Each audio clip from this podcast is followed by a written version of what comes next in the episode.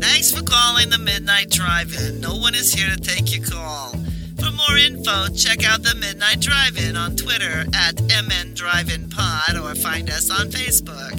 If you want to email us, send it to the Midnight Drive-In at gmail.com. Remember, no outside food and drink. Anyone caught performing sexual acts at the drive-in will immediately be taken to the office. Unspeakable things will be done to you. Thanks for calling.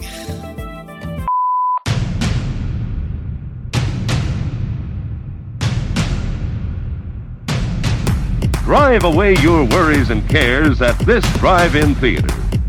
That's why, to familiarize you with the movie rating symbols which will be used by this theater, we present the following guide for parents and young people. X, no one under 17 admitted. Uh, Doug, you want to tell everybody how we came up with our movie selections this week? Um, you said we should watch these. What was? I don't know. I don't know what the theme is for this week. it, the theme literally is we, we forgot to come up with the theme last week, and on Sunday we're like, ah, fuck, we got to pick movies. And so we're- I had already watched one of them, so I was like, well, I can do this and knock it down so I only have to watch one movie this week. Son of a bitch. Is that what happened? Yeah. Because I like I watched these two and I like because I hadn't seen one and I hadn't seen the other one in decades, so I'm like, I don't know what the connection is between these two. Stephen King. And then I watched it. them both, and then I'm like, I still don't know. Stephen King. All right, That's literally it. Uh, I accept that. They're both horror ish. They uh, both have, have a weird people going underground into mud, but that's the. That's, It's a lot of mud. much. It's mud. Mud in both movies. Yeah, sure, why the character characters are human beings in both movies. I think. So- Oh no, one has a character that's a dog. The other one has a character that's some kind of mouse thing. I got nothing. I got nothing. Mouse? Rat, I guess. Sorry, was the term I should have used. Uh, Noah, do you want to tell us about Graveyard Shift? Sure. Uh, so, Graveyard Shift is a movie about a stranger rolling into town who's kind of an outsider character in a Stephen King story. My God. Uh, and he goes to work at a cotton mill. Is that what they're called? Is it a mill? Uh, they call it a textile mill, I believe. Yeah, textile mill.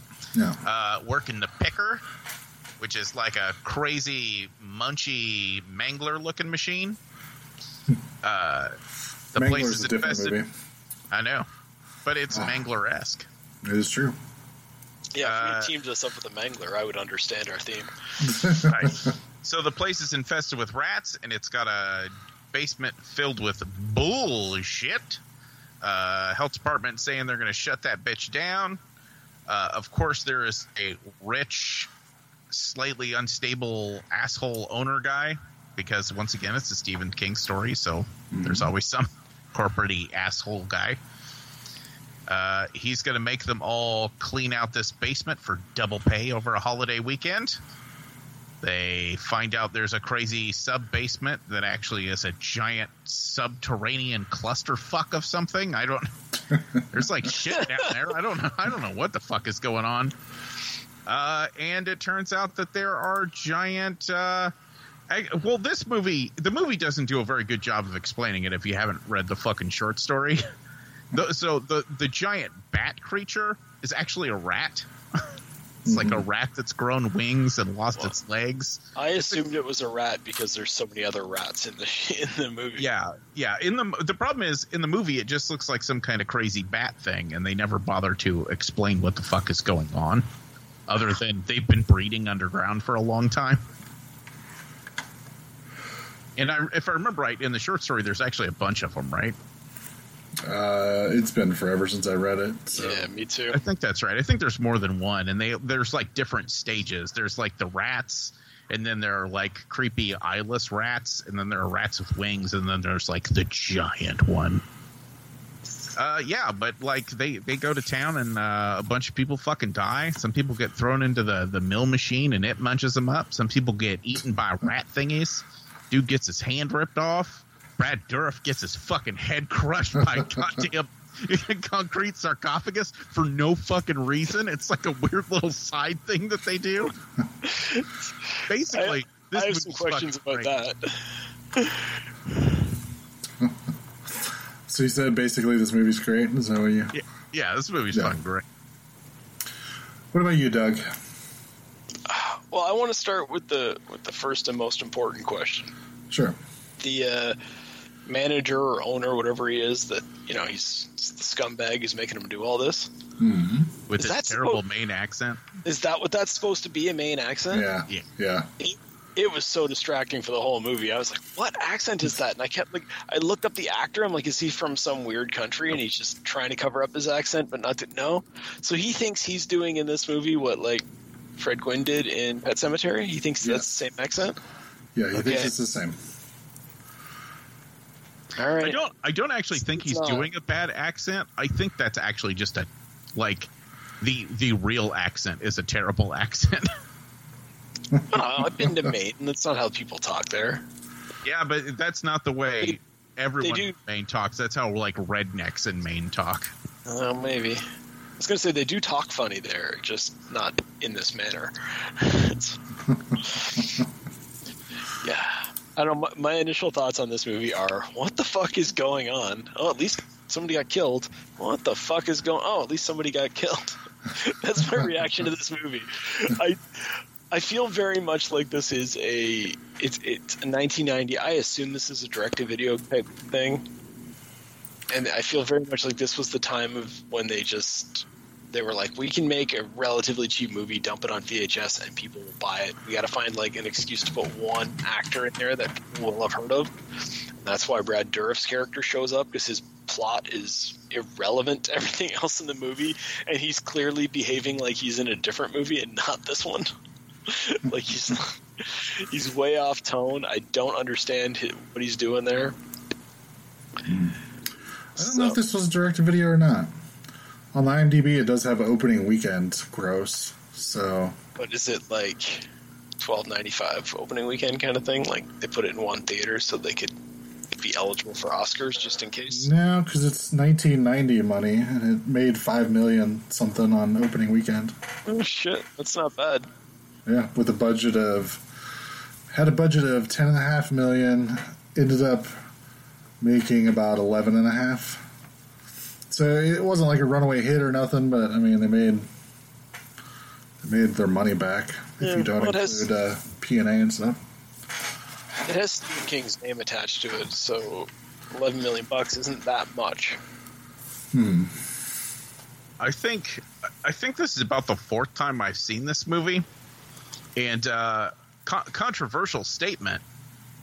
I think this might be the best Stephen King horror movie. it might be. I mean, it's kind of hard to put it up against Carrie because, like, Carrie's a classic. It's, I can't believe you're actually trying to engage us in a discussion about whether this is better than Carrie. Let's move on past this. I think we all know where Actually, everybody else well, is coming here's- down. Here's here's the truth. I don't I don't fucking think Carrie's that good. It's better than this, though. This is No, it doesn't This- have a cool monster.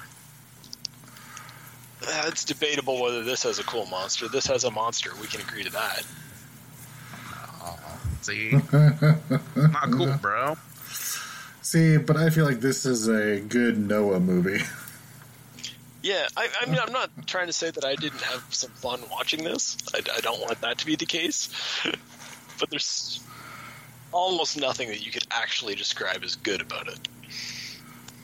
I don't. What's bad about it? How about the That's, whole that's what I'm trying to figure out. What's what don't you like about it? How about the fact that the wow, this whole movie about fighting, you left this conveniently out of your plot description, so you wouldn't have to defend it. I'm sure. The rich owner guy goes nuts and starts fucking killing people while they're all down in the basement trying to fight the monster, and there's no explanation provided for that. Once again, it's a Stephen King story. Of course he does. They need they need a way to bring the movie to an end. It's just a giant psychotic prick that finally unleashes his rage. We're just Right. all gonna sit around and act like we're okay with it. I mean, he also goes through the entire movie and about eight people die in his factory, and he does not give two fucks. and apparently, he doesn't even bother to tell the other employees what happened. No, no, no. He covers it up so that it won't affect his business. That I can get. That I can get behind. that you can get behind. Well, I'm not encouraging the behavior. I'm saying that makes that makes sense for a character in a movie to do. Hey, man. somebody dies. Somebody So- dies in your factory, and you lie and say, "Oh, they just ran off," and this is a town that's kind of falling apart. So everyone's okay with the idea that people have been running off. Sometimes you got to do what you got to do. They have that big shipment. They have to get to New York. Must be ready by Thursday or what the fuck. How about the fact that, like, I'm just going to change the subject here completely, but what about the fact that when they go down in that basement and they're cleaning it up, mm-hmm. and it's just supposed to be, like, full of shit and dirty and everything, and I have, a, I have a few questions about it, but my biggest thing is why are there so many fucking chairs in that basement? All the garbage that they're cleaning up is like 80% just chairs. Mm. Why is that? It's a bunch of it's a basement full of bullshit. I've seen shit like that. Where it's all just chairs?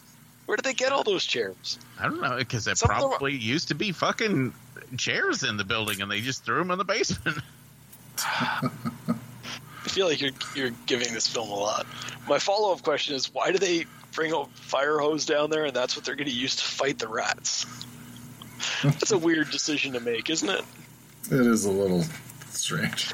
There's just like there's a group of like, in case anyone didn't watch the film like we did, you get down in the basement. There's a group of five or six people down there. There's two in charge of just moving chairs across the room at any given time. There's usually one on break, and then there's one guy every day assigned to just hold a fire hose. And when rats show up, you shoot rats with the fire hose. I don't know, but I'm I'm against cruelty to animals and shoot, shooting rats with a fire hose sounds really fun. I do like that you've got the one character who shoots rats with fire hose, but then our like our hero character is a little more civilized, so that's why he shoots the he, he is he shoots some pop cans out of what's that called Uh, slingshot. I do believe you mean he shoots them with diet Pepsi cans, yeah. conveniently with the label pointed toward the camera every single time. Oh, I'm surprised this movie wasn't in 3D, so the Pepsi can could have flown right at you. From what I just read online, like it was not uh, purposeful product placement. Like Pepsi didn't pay them, but they allowed the usage of the Pepsi cans in the movie with no problem. That's weird because it really seemed like it was intentional the way they kept showing it. Right?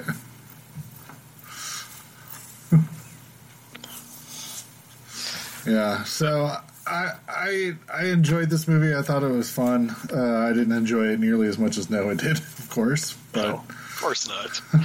I just I just don't understand that. This is everything you want in a horror movie. It's like bloody and gory and there's weird kills and a crazy machine that doesn't make any sense. That just see, that, use. that is, Uh, that is only it's Chekhov's cotton picker. I could have used more monsters. Could have used. Uh, it took, took a little while before like the monster became like something they had to deal with. So I could have used the monster showing up a little bit more. Yeah, I feel I feel like they were doing the classic thing where they were covering up their bad effect. Like they knew that monster wasn't going to look good if it got too much screen time, so they kept having to do kills slightly off screen and then just feeding people to the rats, which was a nice touch. I liked that the monster took it took the rats under its wing. Like it was his job to feed the rats. I did like the use of uh, the Beach Boys song while they're hosing down the rats, though. And the rats are just riding on the little pieces of wood down the little river of water. yeah, Surfing Safari playing in the background. At first, because the way that scene is shot too, it's like it starts with Surfin' Safari playing, and there's just these rats drifting down a river on surfboards, and I'm like, what the fuck? And at least when you scale back, you realize, okay, the characters are listening to a ghetto blaster, and the other guy is spraying the hose, causing the rats to get pushed away. So it's not. At least it's not just an insert shot of that. Uh, Because this movie has some like really weird shit go on in it that it wouldn't surprise me if there's just surfing rats in the middle.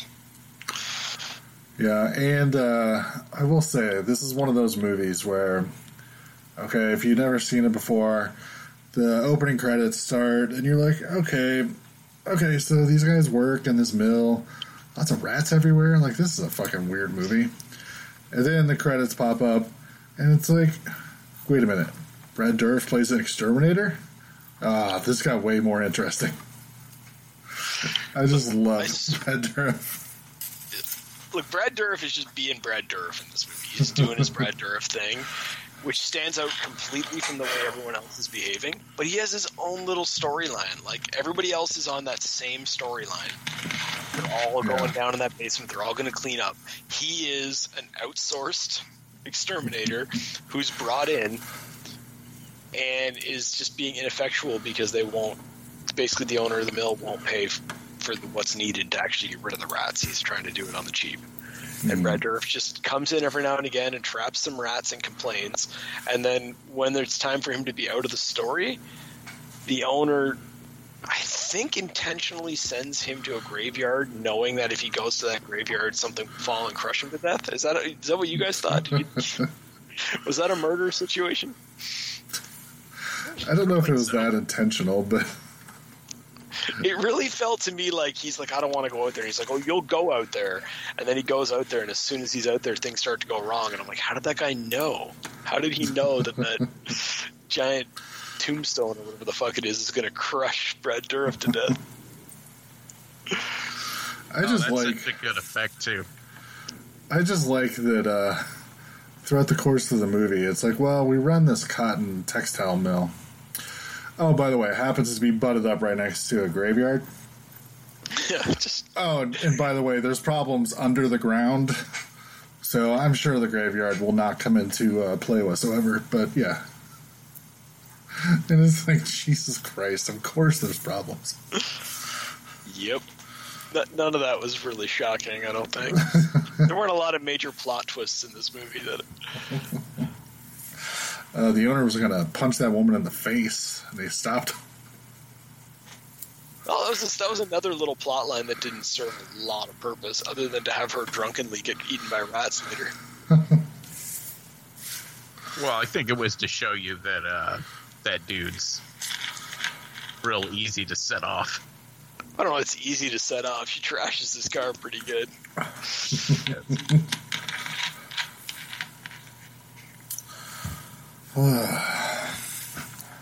So, are we saying recommend for this movie? Oh yeah, I, I mean, it's a fun watch. It's again, I wouldn't call it a great movie or even a good movie. Uh, the acting's subpar. ah, Monster doesn't look great. the Brad Dourif thing is from a whole different movie, but it's all fine. Like it's all you have a good time watching it. Uh, I feel like this this is a perfect uh, July Fourth weekend watch because that's when the movie takes place. Oh yeah, But everybody's always so hot and sweaty and everything, so I feel like that would just that would just add to it. Yeah. You know what my favorite thing about this movie is? Is like when this new guy comes to town and all the rednecks are like picking on him and calling him college boy and everything. But he's like he's wearing like jeans and a denim shirt. He doesn't look he doesn't look that different from anybody else in that town. Like it's not like he shows up all dressed prim and proper and thinks he's better than everybody else. Like how do they know he went to college? I don't even know how they figured that out. like it's so weird. He's like he just he looks like he would fit in just fine, but they immediately go to picking on him because he's this outsider. Yeah, what do they call him? The Rat Man, and they serve him Yeah. rat on a bun or the- something at the at In the, middle of a restaurant. Yeah, and the owner wasn't like, uh, "You can knock that bullshit off or get the fuck out." Nobody said anything. One of the was pol- weird just to One of the Yeah, like bullies assume- played by uh, Andrew Divoff of Wishmaster fame, by the way. Of Wishmaster, I wouldn't say Wishmaster fame. Don't don't about- you, don't you start talking shit about Wishmaster. How about uh, Patchy from Lost fame? How's that? No, it's all right, I guess. Oh, poor Andrew I think- I, th- I think Brad Dourif is our big name in this movie. I think everybody else is. Like that lead guy, I didn't recognize him at all. I just felt bad for them because they couldn't get Michael Biehn to be in their movie. Like-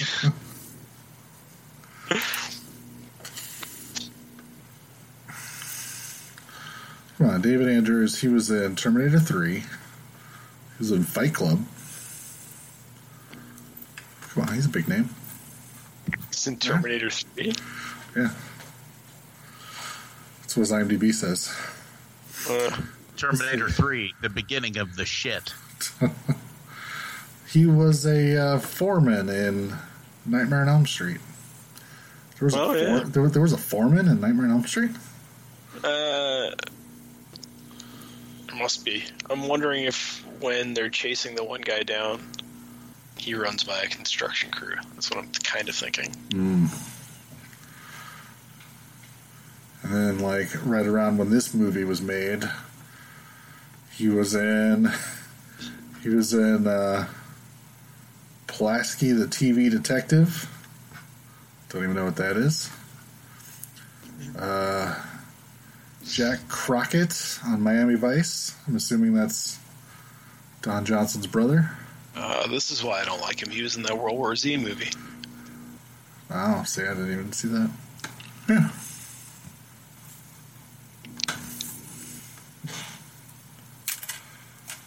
All right. Well, anything else anybody wants to say about Graveyard Shift? Oh, we should talk about that scene where the guy's arm gets bitten off. Not because the guy's arm gets bitten off, but because he sh- when he shakes it after, and the little bits of guts go flying everywhere. That was fucking awesome. That was definitely the highlight of the movie for me. He shakes his like stump, and there's little blood and guts flying everywhere. The other guys are like, "Fuck this," just leave him behind. Hmm. Good times. Yeah. Um, all right, Doug. Do you want to tell everybody what In the Tall Grass is about, Uh, if you can? I can give it a shot. So these people are driving down the road. They pull over for reasons. I don't remember why they pulled over. Uh, hear a little boy calling them from this field of very tall grass. Decide uh, to take it upon themselves to go into the grass looking for the boy. They become lost in there for a very long time. Uh, eventually, Oh, the, the the girl of the two is pregnant. Eventually, the father of her child shows up. The same thing happens to him, basically. Except that now he hears the boy's voice. He calls to the boy, which turns out he's the one that called the boy in. Boy's dad tries to kill them all for a while. There's a large rock. There's an implication that the church across the street is somehow related, but I'm not sure how. For some reason, there's a bowling alley. Uh, I, I take it back. I don't know how to tell people this.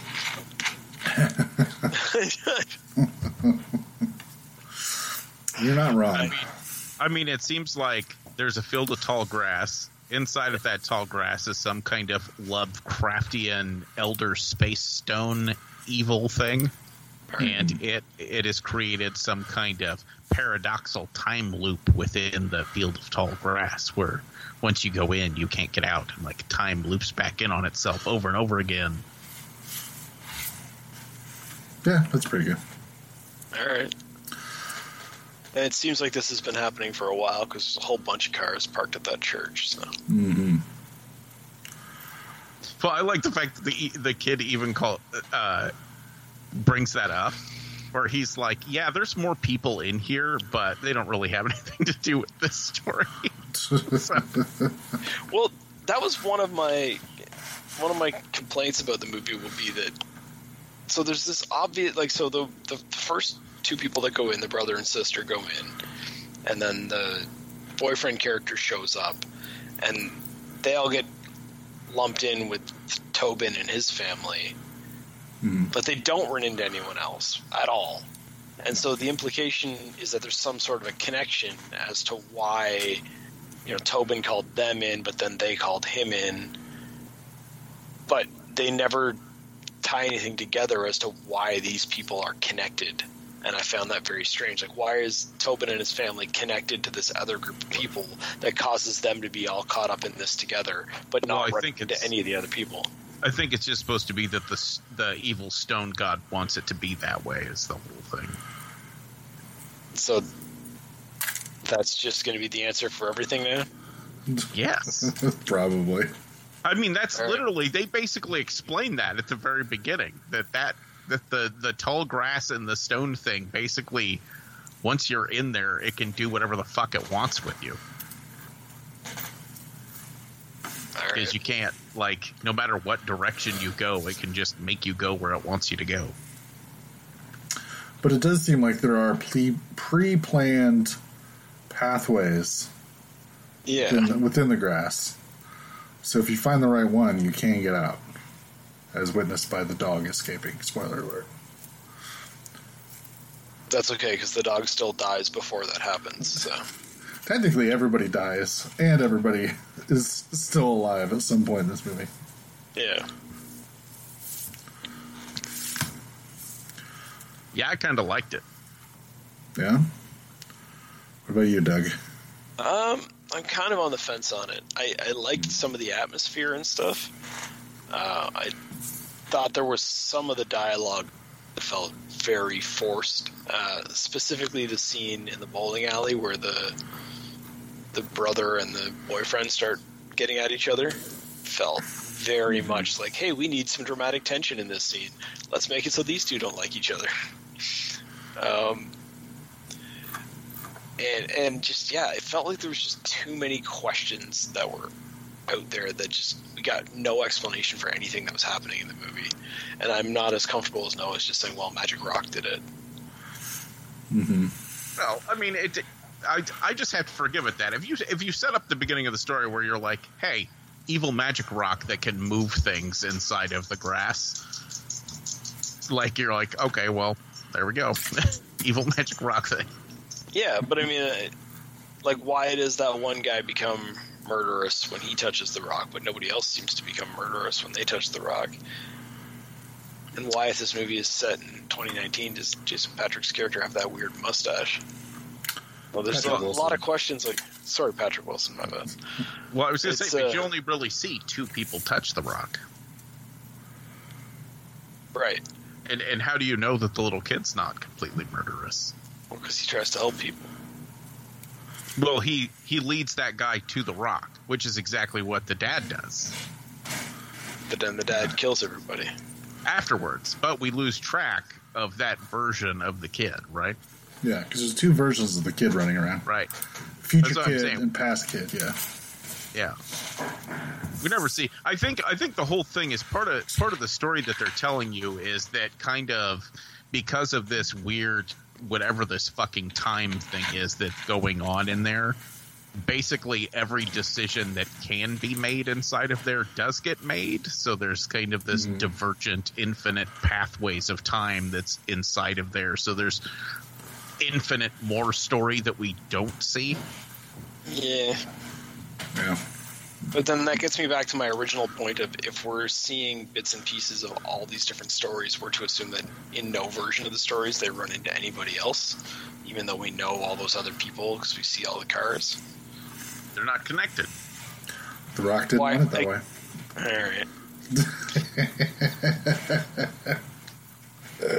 This is the, I'm- I'm is the problem saying, with introducing magic into any movie is once you just go, well, that's because that's how the magic worked in that scene. And I'm like, okay, I can't argue that. I'm just saying, for me, it was it was unfulfilling for me because it didn't seem like anybody was doing anything that was just- towards a purpose or for a reason. if they take the time to explain a rule, you have to just give it to them. That's, I mean, I think that's the way it works. You have to go. It, it, But they they the only the only time, it- yeah, but they did. The kid, the kid th- does the whole line of "they're not connected to us." Uh, it, that's not enough for me. Again, though, like, what does that mean? That, that's that's why are these two groups connected? If you could have explained that in some way, They, they just chose not to. I think it's. I think the idea is it's that they interact in the tall grass. But they interact because they're connected, not the other way around. Well, no, I think they're connected because they interact, and I think the only reason why they interact is because the space god rock wants them to. Yeah. Fair. Uh, this space rock wanted that baby, so he's Space- just trying, I'm trying to send to people figure- after the baby. So let's talk about the the giving birth scene.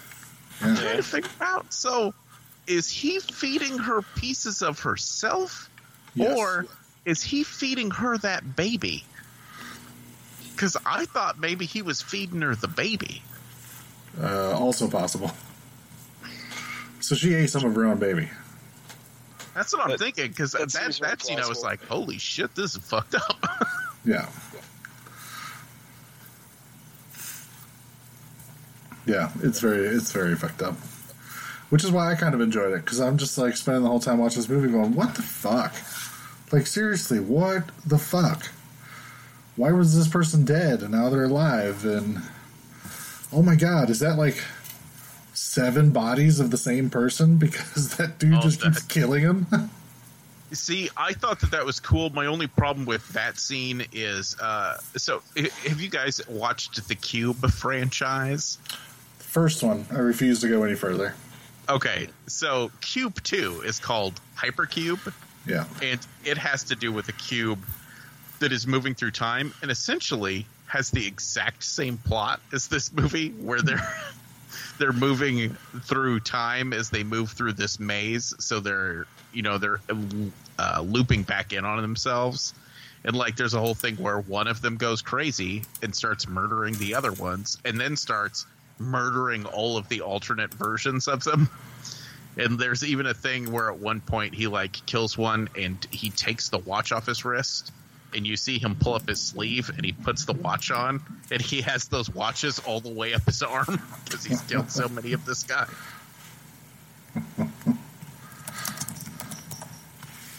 But I don't know. Like I said, that that's you know, it's like, oh, that's cool. But this also reminds me of that really crappy uh, sequel to Cube.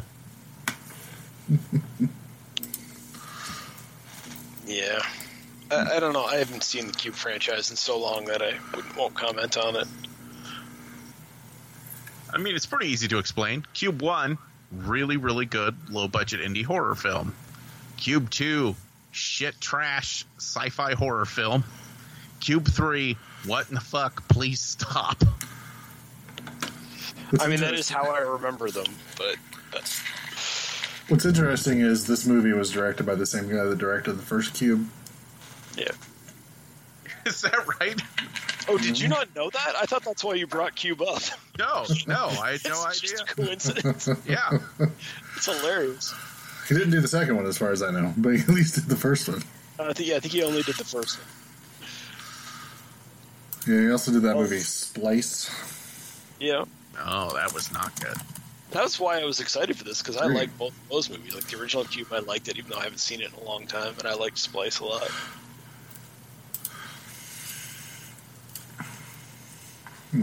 I was going to say Cube, Cube good, Splice not good. Well, I disagree, but whatever. We're here to argue about a completely different movie, so let's get back to that. Wow. Apparently, he was also Ah. a storyboard artist on Ginger Snaps. Interesting. Were you guys were you guys a little disappointed that we don't get any deeper explanation of the crazy grass faced people? Yes, that's a. a- you're going to find the constant complaint I have about this is we don't get any ex- explanation for, and then insert whatever happened during the scene. I feel like I feel like the bad thing is, especially with the fact that this guy directed Cube now, is that they could probably do twenty sequels about other people going into the tall grass. Well, yeah, They could just get bad and try to add explanations where apparently the lack of explanation was better. that's your hope. Is that if they make enough bad sequels, I'll revisit this and like it. Maybe. Yeah, I don't know. I again, like those guys were cool looking with the grass faces and shit, but I don't know. Who, I don't know who they were or why they were in this movie. I assume because The Rock wanted them there is going to be your explanation, and I'm fine with it. Whatever. Hmm. Well, once again, I'm assuming it has something to do with the time thing and that they're supposed to represent some kind of freaky ancient tribe of people that worshipped the rock. But Sure. I mean, that's completely conjecture because they don't they don't give you enough information to justify that thought. See what this is another another issue I have with it though is it's like you introduce all these ideas. That idea is only interesting if you explore it a little bit, and they don't. Like the idea of the church across the street, and if there was this weird history of all these different groups showing up and worshiping the rock, you know, why would they worship this rock? How did they worship this rock? If they every time they went into the tall grass to go worship it, they died. It doesn't really make a lot of sense, right? They use the word redemption a lot. Like the the church is referred to as uh, has the word redemption in the title, and the the one guy keeps saying that the rock will provide them redemption, but that, I don't know what that means in the context of this film. It's never explained. I don't know because none of the main characters ever touched the rock to find out. Yeah. Well, you're saying that every decision got made, so they did touch the rock. The filmmakers just chose us not to show not to show us that timeline, right? Yeah, exactly. See, now you're catching on. Yeah. So it's not the it's not the rock's fault that I didn't like this movie. It's the fucking filmmakers because they showed the wrong timeline. That's what you're telling me. I don't But- know. And I, I suppose another reason why I might like this a little bit more than I should is because it's Stephen King. My brain naturally uh, connects it into the weird Dark Tower world crossing bullshit that all of his books have, and that maybe this thing is some kind of uh, evil twin to like the It monster and uh, He Who Walks Behind the Rows and Children of the Corn, and that maybe they're all crazy space rock monsters that just landed on Earth. It was just like it was one big meteor that broke up on it while it entered the atmosphere. I don't know. they're all like separate. They're all weird Lovecraftian space gods set in a weird Stephen King universe. So I we just like need, it. we just need a Yeah. whole bunch of space turtles to take them all out. Well, the turtle's dead. So. no, but if uh, this movie has time jumping in it, you could just go back to a time. You're right. there you go. Still alive in this movie.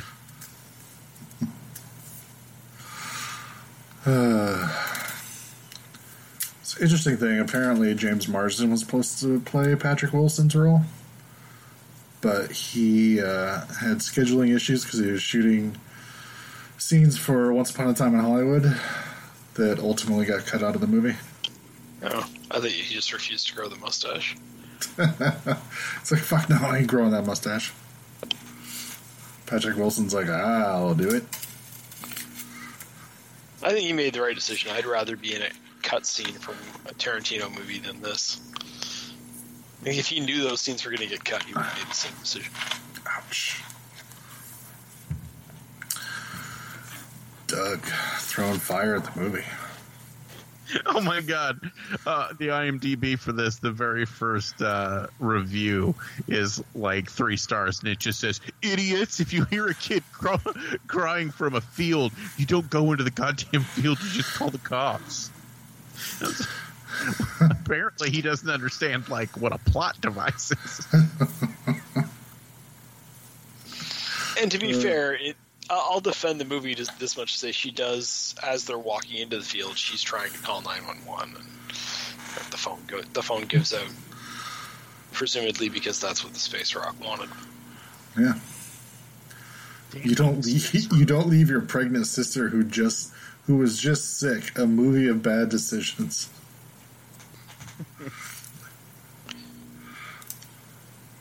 Hmm. It's so weird too. Like again, like if we're now we're getting real nitpicky at this point, and I acknowledge that. Okay. The the fact that he pulls into the church parking lot and parks the car, and the implication is that everybody else does that as well. It's like if you think you're just wandering a, a few feet into this grass to help a kid find his way out, why would you feel the need to pull the car right off the road like that? And why does everybody feel the need to park in the exact same spot? Um, Space rock. There's nothing in the movie that I that I recall that implied that the rock's power uh, went beyond the edge of the grass, though. So that's where I look at it and go, like, that's why it had to use these people to call others in. So why were all these people coincidentally stopped at the same spot? Why were they all pulling their vehicles 'cause into the same church lot? None of it makes sense. So I'm assuming that's near where the the rock is. I'm assuming its influence only goes so far. So it, that that has to be the spot where people No, stop in I- order to get I sucked into it. I feel like it was relatively clear that the influence ends at the line of the grass. That's probably why the grass ends there. Well, that can't be 100 percent true because that guy teleports into that back room of the church. No, because did he did he go out one of the exits? He remember because the guy the guy runs him through, throws the kid through that bit of the grass, and it, he it like teleports him into the back of the church. Right, mm-hmm. but that's an, that's an exit point from where you escape the power of the rock. Right, but but if he can teleport that far, clearly it's got a little bit more range. There Well, just isn't any grass. I don't feel like the rock has control over teleporting you out there because if the rock had control, it wouldn't let you leave. Mm. But it's what the Maybe rock the- wants. Yeah, maybe the rock was cool with it Also, because And- and- that other dude touched the rock and became a rock slave. An- Another another random and very nitpicky complaint about this, when they're talking about like the wormholes to get them out of there or exits or whatever, they just refer to them as holes. Hey, there's holes all around here that you can go in and you show up outside. and I'm like, I don't, don't call them that. Call them doors or something. I don't know. very nitpicky at this point, but Gotta get deep in them holes. Uh, Uh, so would, would we recommend this? Sure. you It's all right. Listen, my worst my worst fear whenever I started watching this movie, and it started with about ten minutes of them wandering around, shouting for each other, and like jumping and trying to wave at each other and shit. And I was like, God damn it! If this is fucking open water in a goddamn field, I'm gonna fucking put my foot through this TV because I can't I can't do that shit. I fucking I hate that movie. Two hours of people going, oh, we're lost in the middle of nowhere. It's going on the list. We will not veto You don't have veto authority. You always think you have veto authority. veto. You do not. I I I no joke. If we put open water on a fucking episode, I will not come on that episode to record it because I fucking I hate that movie that much. I takes. will not watch it. I will not discuss. Welcome to the Open Sure. Water Podcast. Yeah, we're starting a new a new segment of the show right between our other movies and listener feedback. We discuss open water every week, and I never have to watch Munchies. I would rather watch fucking Dirty Dancing on every single episode.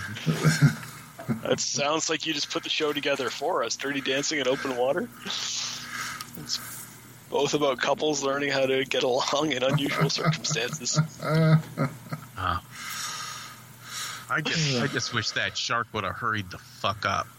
Fun, fun, fun fact: If that guy had held his wife up over his head like Johnny does to Baby, then she wouldn't have got eaten by that shark, and everything would have turned out a lot better. Nobody nobody puts baby in a corner. Oh, except for a shark. It's no corners in the ocean, Noah. No corners in the ocean. Now you're starting to see how the themes connect. oh, that fucking uh. movie. I'm uh. angry that I had to think about it. Thanks for calling the Midnight Drive-In. No one is here to take your call. For more info, check out the Midnight Drive-In on Twitter at MN Drive-In Pod or find us on Facebook. If you want to email us, send it to the Midnight Drive-In at gmail.com. Remember, no outside food and drink. Anyone caught performing sexual acts at the drive-in will immediately be taken to the office. Unspeakable things will be done to you. Thanks for calling.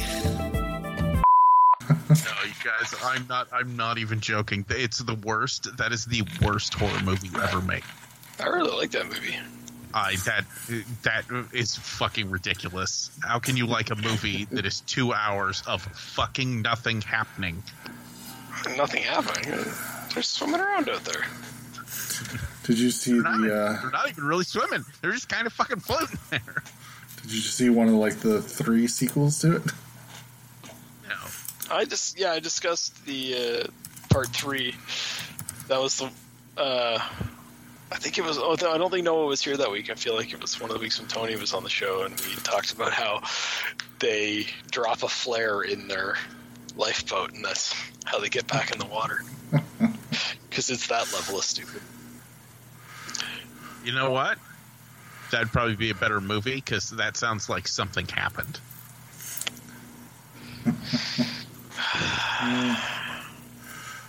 All right. Did anybody watch anything since last week? I watched the slow rising of my anger. Your anger never rises at a slow pace. I know. Uh, I watched. Uh, God damn it, that fucking movie. It's gonna ruin my whole day. Um, I watched uh, season three of Big Mouth. Okay. No. It's it's good again. So like season one was really good, and then season two I thought was a little weaker, but season three was really good. So See, I, like that's my concern with season three. I've watched like the first episode, and I'm worried that they're falling into like just the the, the tropes of season two. yeah, I don't know. They don't. They kind of do their own thing with season three. Although, I don't. I, I just don't know how long this show can go. Because there's only so many dick jokes you can make. You know what I mean? It's like, Oh, I don't know about that. and they're taking dick jokes to a whole new fucking level. But Yeah. still, We'll see. Because if all these kids, if they just age the kids up a little bit, now instead of it being about 13 year olds, it's about kids in high school that can actually get laid and stuff, that could change the whole dynamic, and they just redo a lot of the jokes in that level. if you want to, uh, if you want something to look forward to in in typical fashion of that show in their weird theme episodes, they do an entire episode about the school putting on a musical version of the movie Disclosure.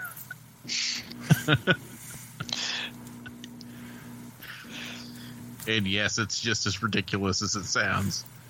Well, why does it sound ridiculous? I don't think it does. I do. just one of the characters running around in a uh, god damn it uh, for fuck's sakes the main actor in the movie michael douglas he's running around in a michael douglas wig the whole fucking movie or the whole show it's really awesome Nothing unusual about that from my perspective. right uh, so i watched that i went and saw joker we already talked about joker spoiler section after the show Ideally, or possibly you've already had it spoiled for you. yeah, or Brian forgot to edit the episode, which we're sorry. He was supposed to. No. Accident spoilers. I forgot to put the spoiler discussion at the end of the show that one time. And so technically nobody got spoiled. They just didn't get what was promised to them. Oh, that's right. You just cut it out and then just did nothing with it. Yeah.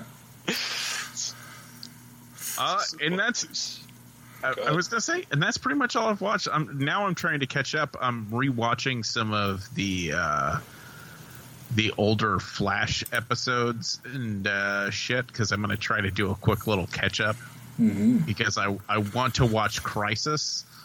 But I uh-huh. feel like I, I've been out of the loop for so long because I think I've missed the last two seasons of basically all the shows. Hmm.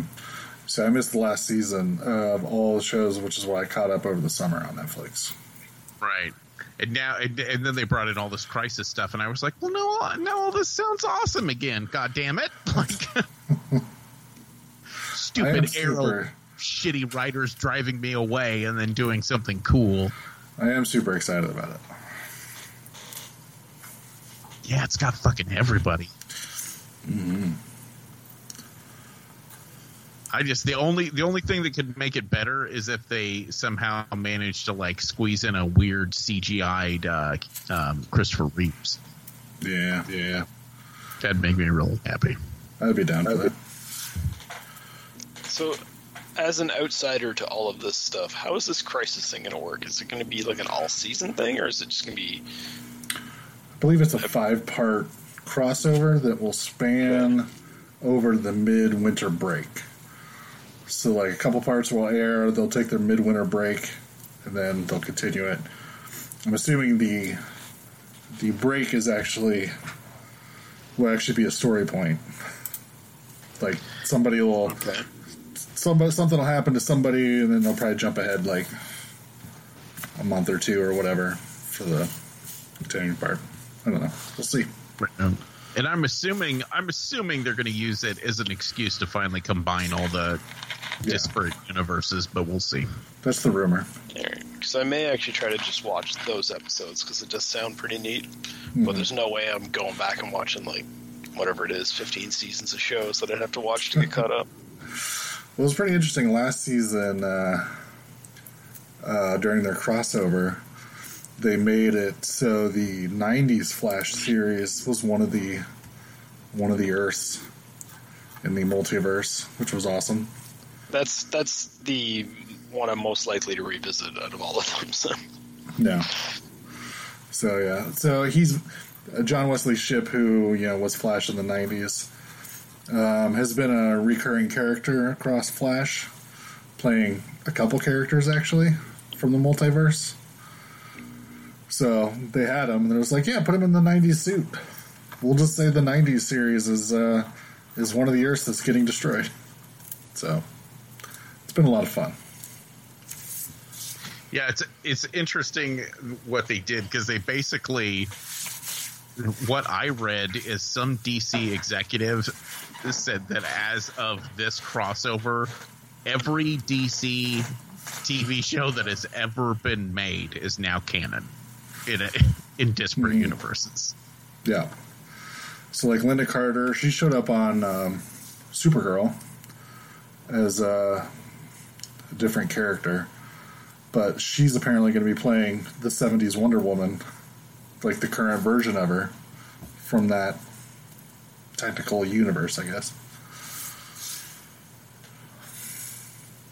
And Burt Ward, Burt Ward is going to be on it, but there's no word if he's actually going to play Robin or if it's just uh, a a cameo or some of some sort. they should they should definitely put Burt Ward in a Nightwing outfit.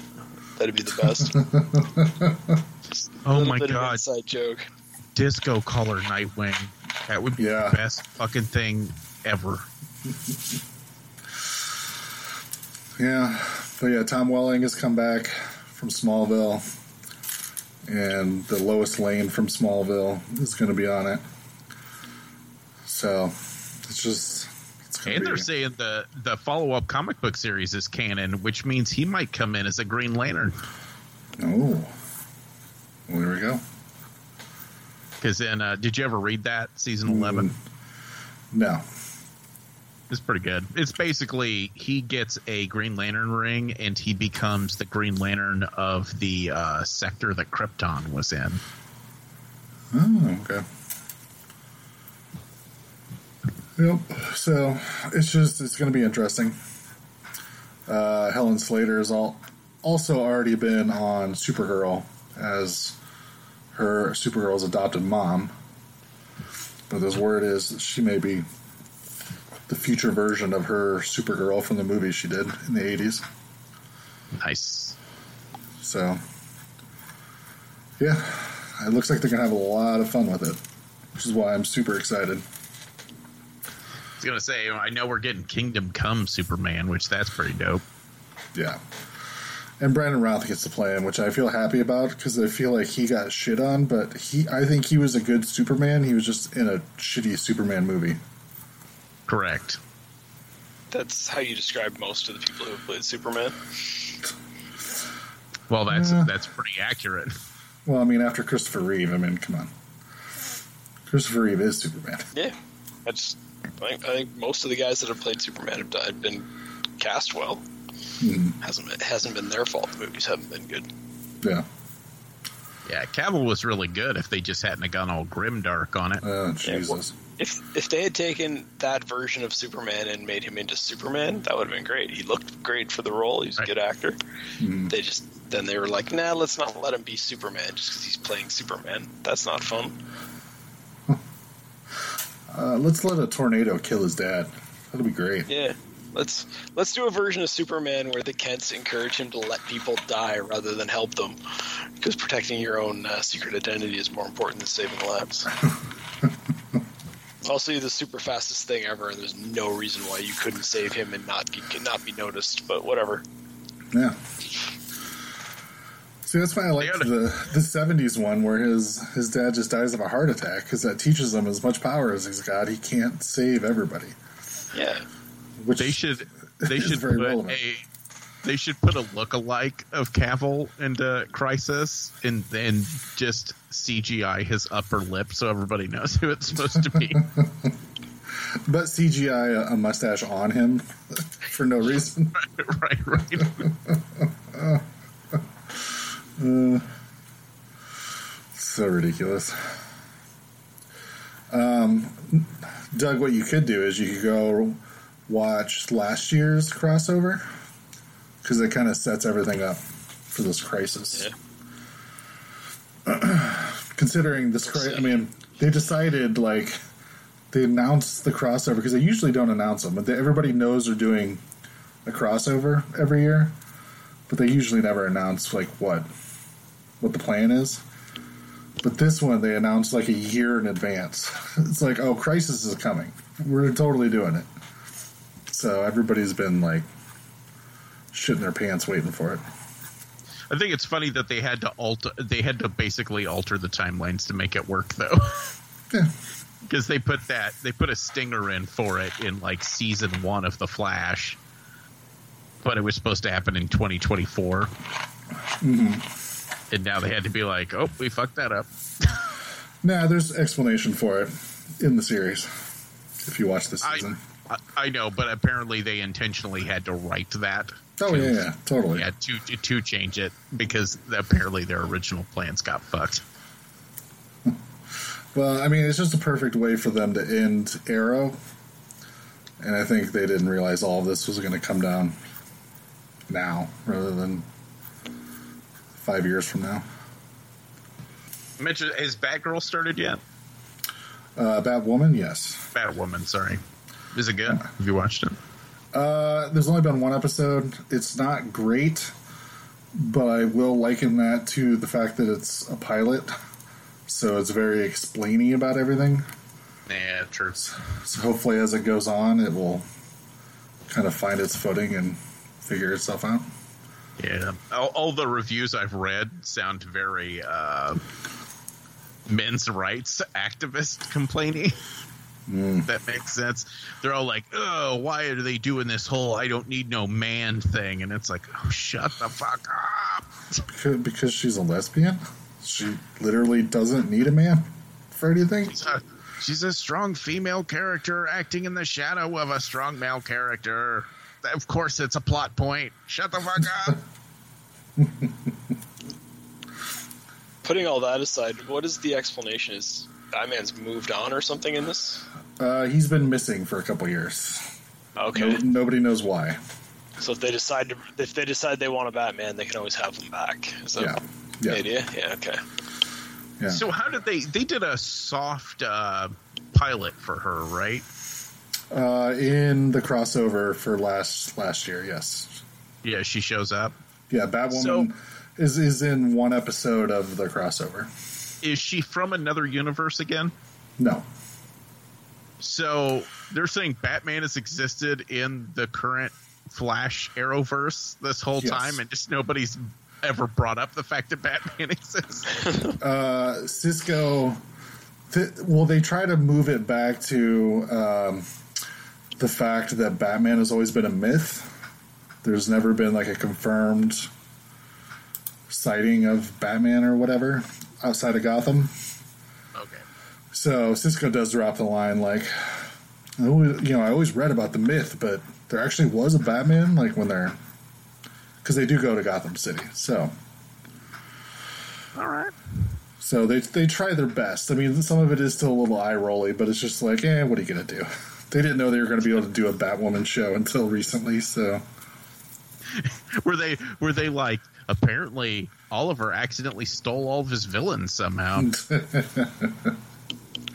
I think there is some jokes, some jokes at some point, but I don't remember. Uh, did you watch anything else? Nope. What about you, Doug? Uh, well, keeping up with the theme, I have a very fun story involving DC characters. all right. Because I told my three-year-old that I was going to see a movie about the Joker, and he really wanted to come with me. And I like, felt you're like, sure, buddy. I, I told him he has to be five before he's allowed to see it. Hopefully, he'll forget by then. Because now that I've seen the movie, I feel he has to be older than five. but the next day, when he was pouting about it, I was like, "Wait a minute! I got something I can show you." I said, so I was going to introduce him to the world of Batman '66 hmm which Fuck is yeah. fun on which is fun on two levels. Because first I said, "I'm going to go downstairs and get a movie to show you," and he looked at me and he said, "How do you go get a movie?" And I'm like, "I'm going to bring it up here," and he said, "How do you bring a movie somewhere?" So I had to sit down and Did explain. you the strangle that concept- child? I had to explain the concept of physical medium to him. He didn't get it. He's like, he's like, I'll get the movie. He's like handing me the remote, and I'm like, no, like some movies are actually on. And I'm like, how do you explain what a disc is to a three year old? he didn't Yeah. know. Yeah. So that was you should have strangled him. Like, God damn you for making me feel old. It's uh that that was that was interesting. But then once we put the movie in, and I got to just watch this kid just stare in awe at this thing, and remember the fact that while Batman sixty six is cheesy as hell to adults, it's like genuine drama to a three year old. He's completely hooked on it. He's just he's it's been on a loop in my house. He just puts it on in the background. And he's just every now and again he'll be outside in the backyard playing with like the neighbors' kids, and he'll be like, "Quick to the bat cave!" and he'll run off, and the neighbors' kids look at him like he's nuts. Some days you just can't get rid of a bomb. uh, so so this is an actual thing that happened. The day after I show him uh, show him Batman, I leave him alone for a while with someone else. I come back, he's got a, a bandage on his leg, and I'm like, "Oh, what happened, buddy?" And they're like, "Oh, he says a shark bit him." Well, I'm not done yet. My kid, being the greatest child ever, looks up at me and he goes, "Daddy, that shark was really pulling my leg." And I fucking broke out laughing. this is the best thing ever. Did you did you immediately buy the uh, expensive box set of all three seasons of the TV show? Well, no, I I found a fun fact: if you are thinking about buying the show, it turns out it's way cheaper to buy the seasons individually than it is to buy the box set, which is funny. Uh, but other fun fact is when I told that previous story to uh, Kingstown Ted, former Horror Etc. host, he gifted my child a box set of all of the series. So we will be getting to that. Now, technically, he didn't. I can't tell you that story about him gifting it because it is a bootleg box set that dates back to before you could legally buy the Batman TV show. but That's all right. I don't, I don't think anybody's coming after me for that. You know what the nice thing is? It also gives you a soft introduction into Vincent Price. Yeah, Ooh, oh, yeah. Oh, I'm- Good point. I'm really, I'm, I'm really looking forward to watching how my kid reacts to all the lesser villains because he, you know, he knew Joker and Penguin and stuff were to this. Those are actually my favorite episodes, like the King Tut episodes and Egghead and all those.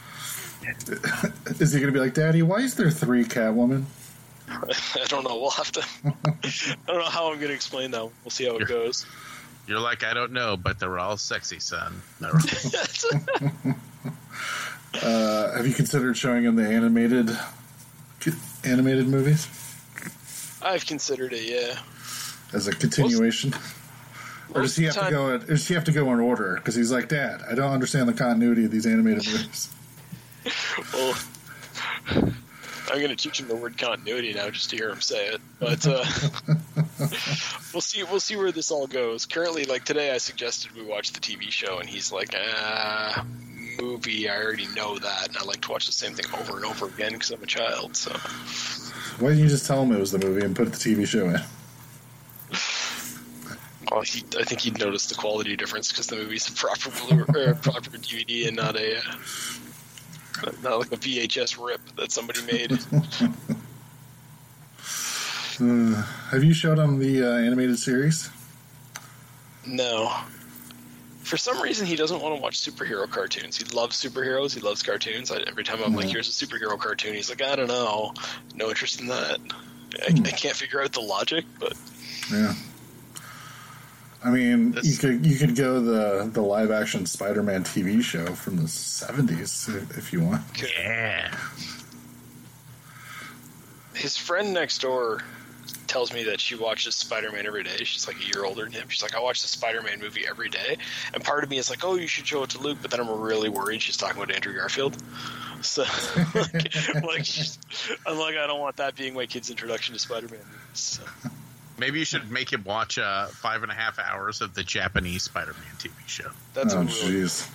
yeah. Because what I want is the Children Aid Society showing up at my house, going, "What did you do to your kid?" Why does he keep screaming a Jaguardon, kicking Already- someone in the face? He's already got a shark bite on his leg. I got to explain that to daycare. So. Did you buy it? Did you get a bottle and write shark repellent on it and let him run around with it? Not yet. You I should. will.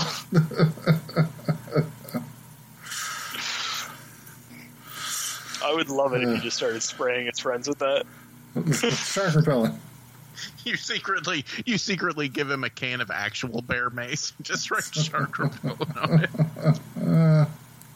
You're not going to get me, sharks. Ah! Oh, it works. For a second, I thought you were going to say you actually you give, secretly give him a uh, real can of shark repellent spray, and I was going to have to explain that to you. But Uh, well, that's awesome. so that was that was the highlight of my week right there. Uh, I did watch some other stuff that wasn't nearly as fun. Uh, Yeah, I mean nothing. follow- Nothing will top that. I mean, Jesus. No, I should have saved that for the end of the show. To be honest, I'm not even like the hugest Batman 66 fan. Like it's fine. I'm just I'm not in love with it like everybody else is. But if I had a kid and he was that into it, I would watch it with him every day. yeah, and that's like I, I'm also not that into it. I like I enjoy it. Um, and I think I think it's brilliant in the sense that they managed to make something that is funny for adults to watch, but that works as like a serious hero, superhero thing for kids. I think that's genius, but it's not my favorite thing by any, by any stretch of the imagination. Um, I do. This is the second time I've gotten to introduce it to a kid, and it is so much fun to watch it with kids for the first time. So Mhm. My one niece still brings it up to me every now and again. She's like, "Were you trying to turn me into a boy? Every day I'd come home from daycare and you'd make me watch Batman." I'm like, "I didn't make you watch anything. You love watching Batman." um, next thing I watched, a follow up to Bram Stoker's Dracula. I decided to rewatch Mary Shelley's Frankenstein for the first time in a long, long time. Um, I've never actually seen it. No, the 1994 version with Robert De Niro as the monster. Yeah, never got around to watch it. It's there's a lot of good things about this version of the movie. Um, I think it it feels more real than any other version of Frankenstein out there, and the monster is much more similar to what he is in the book, where he actually learns how to speak properly and actually learns how to read and things like that, and understands that he doesn't fit in in the world and is trying to figure out a way to get by, kind of thing. Um, I like that they went that route with it. I do sort of think it, there's times where they go too far, and it's like he's just speaking like a casual person, and I'm like, I don't. I still want him to be a bit of a monster. Do you know what I mean? hmm Yeah, and so it's you know um, the, the other issue is Robert De Niro does not do that good of a job of covering up his New York accent, and it, it's a bit of a problem. Uh, but I, like, I, I don't necessarily recommend people watch this movie. And the, the the thing that pushes it over the top is not not the acting or the portrayal of the characters; it's, it's the directing. So it's Kenneth Branagh who directed this. And he uh, first of all he also gave himself a starring role and it's very much a vanity project where he's like like during the scenes of reanimation he's like swinging around on ropes shirtless and stuff. And it's just like i don't know if we need to necessarily see that.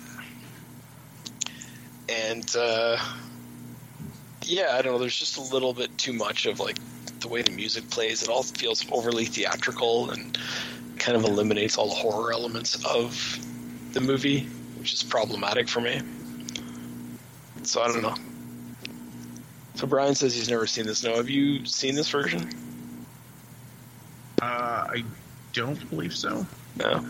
I mean, it was a big deal when it came out, but that was like the 90s. So if you didn't see it at the time, I don't think it has the best reputation, and therefore that's probably why people who didn't see it at the time haven't seen it. But yeah, it's it's really it just it's not terrible, but it's not. You know, when you when you shoot for doing something very uh, theatrical and over the top, if you're if you're not completely on mark, you tend to be way off. So Good God, Brian, you all right? Had to pee. all right. Thanks for There's pointing that out for everybody. there's- there's scheduled break times in the podcast for your personal uh, activities. Next time, get it done at the, at the moment. I uh, didn't have to pee then. All right. well, now you now you missed me explaining why people shouldn't watch Mary Shelley's Frankenstein. So All right. I'll just I'll Um, just accept that because I have never seen it and never really had a big interest to. So Um, and then since it's Halloween, the last thing I watched, I went back to a Universal Classic and watched The Invisible Man because why not? And I don't know. I, I the Universal Classics are one of those things you either like them or you don't like them. I I fucking love them. I think they're great. I love the atmosphere that they create in them. This one's directed by James Whale, who did the Frankenstein and stuff like that. Um, I, I'm fascinated the fact that Claude Rains puts on a good performance, even though you can't see him through most of the movie. He's either completely bandaged up or he's invisible, and it's just a jerk floating in midair. Um, the other thing that blows my mind with the Invisible Man is the special effects. Considering the movie came out in like the 30s, uh, I'm fascinated by what they were able to pull off special effects wise. It's nothing that would blow your mind if it came out in a movie today, but you know there is. There's like a shirt walking around the room, and there's like a, you know as if it's talking, and I don't know how you do that in 1930s technology. And there's scenes where he's unwrapping the bandit, the bandages, and there's just nothing underneath. And I, again, in 1930s technology, they didn't have green screens back then. I don't know really what they did. yeah, So it is it is super impressive for how it turns out on screen.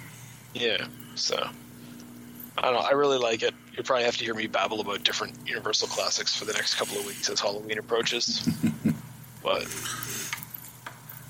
Yeah, the uh, Invisible Man series I was never a huge fan of, but it's just the first one that's good.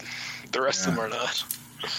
yeah, I think uh, Frankenstein and Bride of Frankenstein are my two favorite ones. I like like I like Frankenstein a lot. I like Wolfman a lot. I like Bride of Frankenstein. I like Frankenstein meets the Wolfman. Those are like my favorites. Uh, my favorite character was always the creature from the Black Lagoon. Um, But I feel like it's almost separate. It's a different type of thing. I guess because he's like natural and not created through science and stuff. Uh, I actually met uh, Ricou Browning, played uh, the creature in all the underwater stuff Okay. because he was like an Olympic swimmer. Yeah. So we interviewed him once, and uh, he was a super nice guy. Yeah. Basically, I told basically he said the water was really cold, so every time they'd bring him out, they just give him a, a nip of brandy to warm him up. Yeah. So by the end of Things the are- shoot, into the shoot, he was like drunk swimming throughout the sea. I love that. It's old school days, man. There's something fun about the stories from back then. I know, like in Creature too, like they built two suits. One that like this Olympic swimmer was in underwater, and then the poor actor on land. They just gave him like a really heavy suit, and that was their way of making him act as if it was hard for him to exist on land because he was a water creature. so he just had to walk around in this super heavy suit the whole time. Like that's, I mean, kind of mean and kind of genius. it works in the movie. It works really well, but I don't know. The old stories are great. Back when filmmaking was uh, different than it is today.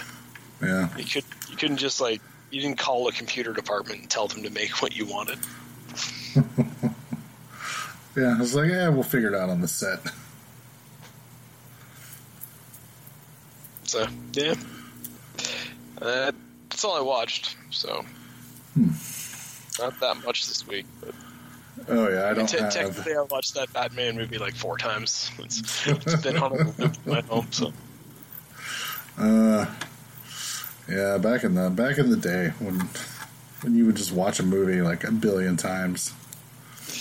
yeah, You can't so much do it anymore, which is weird because I still buy movies, but I'm just like, eh, I don't know.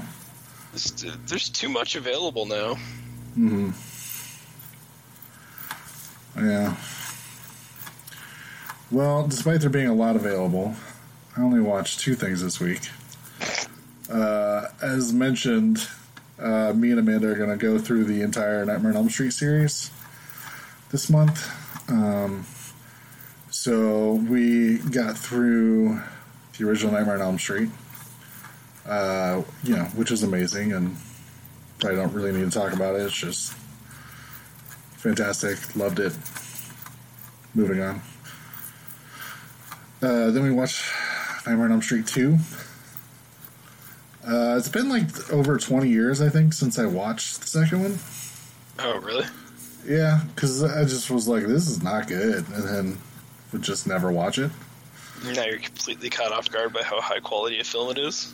Well, I was hoping. I'm like, well, I haven't watched it in like 20 years. I'm I'm an adult now. Maybe like I'll be able to see something in the movie. Like, oh, I was completely wrong about this movie. It's it's actually tackling some uh, some interesting ideas, and uh, you know, got some stuff going for it. As we know, there's like a bunch of like gay overtones and stuff in it. So maybe I'll find like some some fun nuance or something in, in this viewing. Uh, no, it's still pretty terrible. It's just this weird story. We're like, well, we uh, we didn't get anybody to come back except for Robert Englund, so let's just just make it so somebody moves into her house, and that'll be enough of an explanation of why Freddy is bothering this kid. Yeah.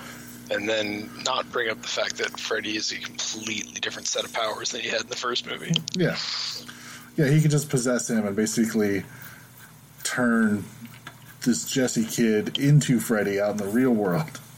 I'm like, that doesn't make any goddamn sense whatsoever. No, no. So, still was not good. One of the things that really irritated me because uh, I'm a big fan of continuity. I like it when stuff makes sense, and uh, you know, the layout of the house was a little different, and I was pissed off the whole time. Like But he's, he's supposed to be in Nancy's Nancy's bedroom, and I'm like, but that closet is on the completely wrong wall. What the fuck? And I'm like, that's not where the kitchen is. God damn this fucking movie. Never mind the fact that it's just all around kind of not good anyway. yeah. There are some neat visuals in it and stuff. And like that party scene at the end is pretty fun. Mm-hmm. But it's just it's not a well constructed film. No. and like it's there's just it's so obvious that this was not a film written for Freddy and that they obviously wrote the script for somebody else and just stuck that character in because they must have owned the rights or whatever. Yeah, Yeah. it's it's really frustrating. Yeah, so did not enjoy it. Still understand why it's my least favorite Nightmare movie. Uh, I am interested in checking out the uh, the new documentary that just came out, Scream Queen. The the main guy made a documentary about how he was gay in Hollywood, but he was still in the closet when he did this movie, and how it ended up kind of ruining his career because because the movie was just fucking terrible and all the gay overtones and stuff in it, and just how that's affected him and all that stuff. So, interested in checking that out whenever it becomes available. It's kind of weird that not that long ago having gay overtones in a movie can somehow ruin somebody's career. Yeah, yeah.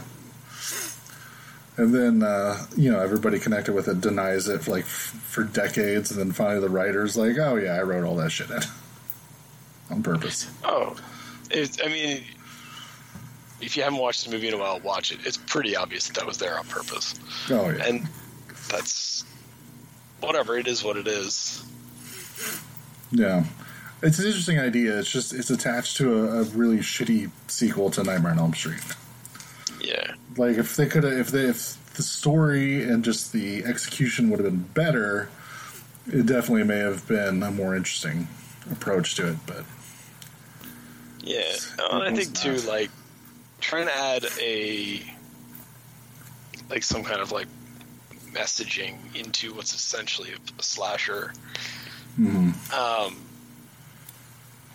it's just one of those strange things. Where like, I don't know that the audience, the audience isn't looking for a message going into that type of movie, so it's going to put people off who might otherwise be willing to accept your message in a different film. Mm-hmm. yeah, so still does not work for me, which is kind of a bummer. I was hoping uh, it may have changed with time, but apparently not. Um. Oh, I did read uh, that that uh, Robert Englund asked for a raise for this movie, and they said, uh, f- "Fuck no, we'll just get a stunt guy to wear all this shit." And then they shot for like a couple days, which I think is the shower scene in the school, like when he comes walking out of the the steam or whatever. Yeah. That that's whoever else they hired, and then they realized they had made a gigantic mistake, and so then rehired Robert Englund. Oh, thank God! Because could you Right. imagine what would have happened if they didn't rehire him? Yeah, Because I mean, the series gets so much better right away that you're just mm-hmm. like, yeah. The the, the next movie is considered like probably the argue arguably the best of the series. So You could go back and forth if the first one or the third one's the best one, but that's, basically that's the only argument that exists. So, and that's yeah. there's good reason. Yeah. So yeah, yeah. If they would have kept just generic stuntmen, sort of like with the Jason movies, that would have been terrible. Uh, and that's all I watched. Did you get a chance to watch the new Creepshow episode? I have not yet. Uh, neither did I. I was hoping you had. We might have two episodes to talk about next week. Yeah. See how that goes. Here's a brief glimpse of some of the truly fine pictures we've scheduled in the near future. Well, Doug, why don't you tell us what we're watching next week? Uh, well, trying to stick with the theme of horror films for October, but at the same time trying to do movies that are ridiculous so that they fit our mandate for the show of doing things that are ridiculous. We've got uh, Doctor Giggles next week, Mm-hmm. and uh, we teamed that up with, with The Dentist, which I have not seen in a long time. Sure, how well that one's going to hold up, but we'll see. I'm reasonably confident I'm going to enjoy watching Doctor Giggles. Yeah. Have you you've seen both of these before? Yeah, but I don't think I've seen either one of them since the 90s. Seems like I saw Dr. Giggles within the last like five years or so. But yeah, I haven't watched The Dentist since it was on like HBO right after Yeah. it came out. So Yeah, there is a sequel to it. I don't know if you've seen that. I have not. I, I don't believe I ever saw the sequel, but hmm. It's gonna have to go on the list. but yeah, Killer Doctors next week. So part of our anti-doctor agenda that we're always trying to push on this podcast. Don't go in there; they'll kill you. And uh, sadly, Noah's not going to be here next week. Yeah, vacation. Are you gone for one week or two weeks? I can't remember. One week. Okay. So we can definitely do Munchies and Ghoulies next week, and then do Dr. Giggles and the dentist the week after. I like Dr. Giggles. Oh, shit. Could you give Could you give us a list of the movies on the on the list that you like and the weeks you won't be around, so that we can arrange around this? Really? really, the dentist? The dentist is one I don't mind not having to watch again. Mm. No, you don't get to. Teeth, teeth stuff. Teeth stuff gets me. Oh. Should have said that. It's going to be an all teeth month at some point. I mean, it's not that bad. It's just like it's one of the few things that whenever I'm watching a horror movie that I'll go, Bleh, you know. Like- Now, is it the destruction of teeth that bothers you, or is it like just it teeth just in general? do- it does not take much at all. Like uh, in uh, what is it? Don't be afraid of the dark. Like Mm-hmm. just the start of that the the remake. Whenever you hear the chisel scrape the person's teeth, that's that's just unbearable. Because like my friend Dave doesn't like teeth in general. Anything to do with teeth, he's not a fan of. So I kept sending him pictures of the the Tooth Child from uh, the first season of uh, Channel Zero, and he was not very happy with me. No, yeah. See, that doesn't bother me. I'm trying to think. There's a horror movie. It's not the dentist. It's another one that a dude's getting his teeth drilled, and it it's showing it. And basically, the dentist accidentally breaks his tooth in half. And even that, like, makes me want to scream like a small child and run out of the room. It was a marathon man. I cannot remember. Oh, I don't believe that anybody accidentally breaks any teeth in Marathon and I believe they're all Yeah. intentional. yeah, that's a good point. So, do you know what I just learned? Because my phone bleeped and I would, didn't really want to listen to Noah talk, so I read what it said. Son of a bitch. So, apparently, uh, Kevin Smith and Jay Mewes were supposed to be in WWE this week, Oh yeah, but but they showed up at AEW last week, and so they got canceled from WWE. Did you guys know about all this? yeah, yeah. I watched AEW last week. That It was- sounds.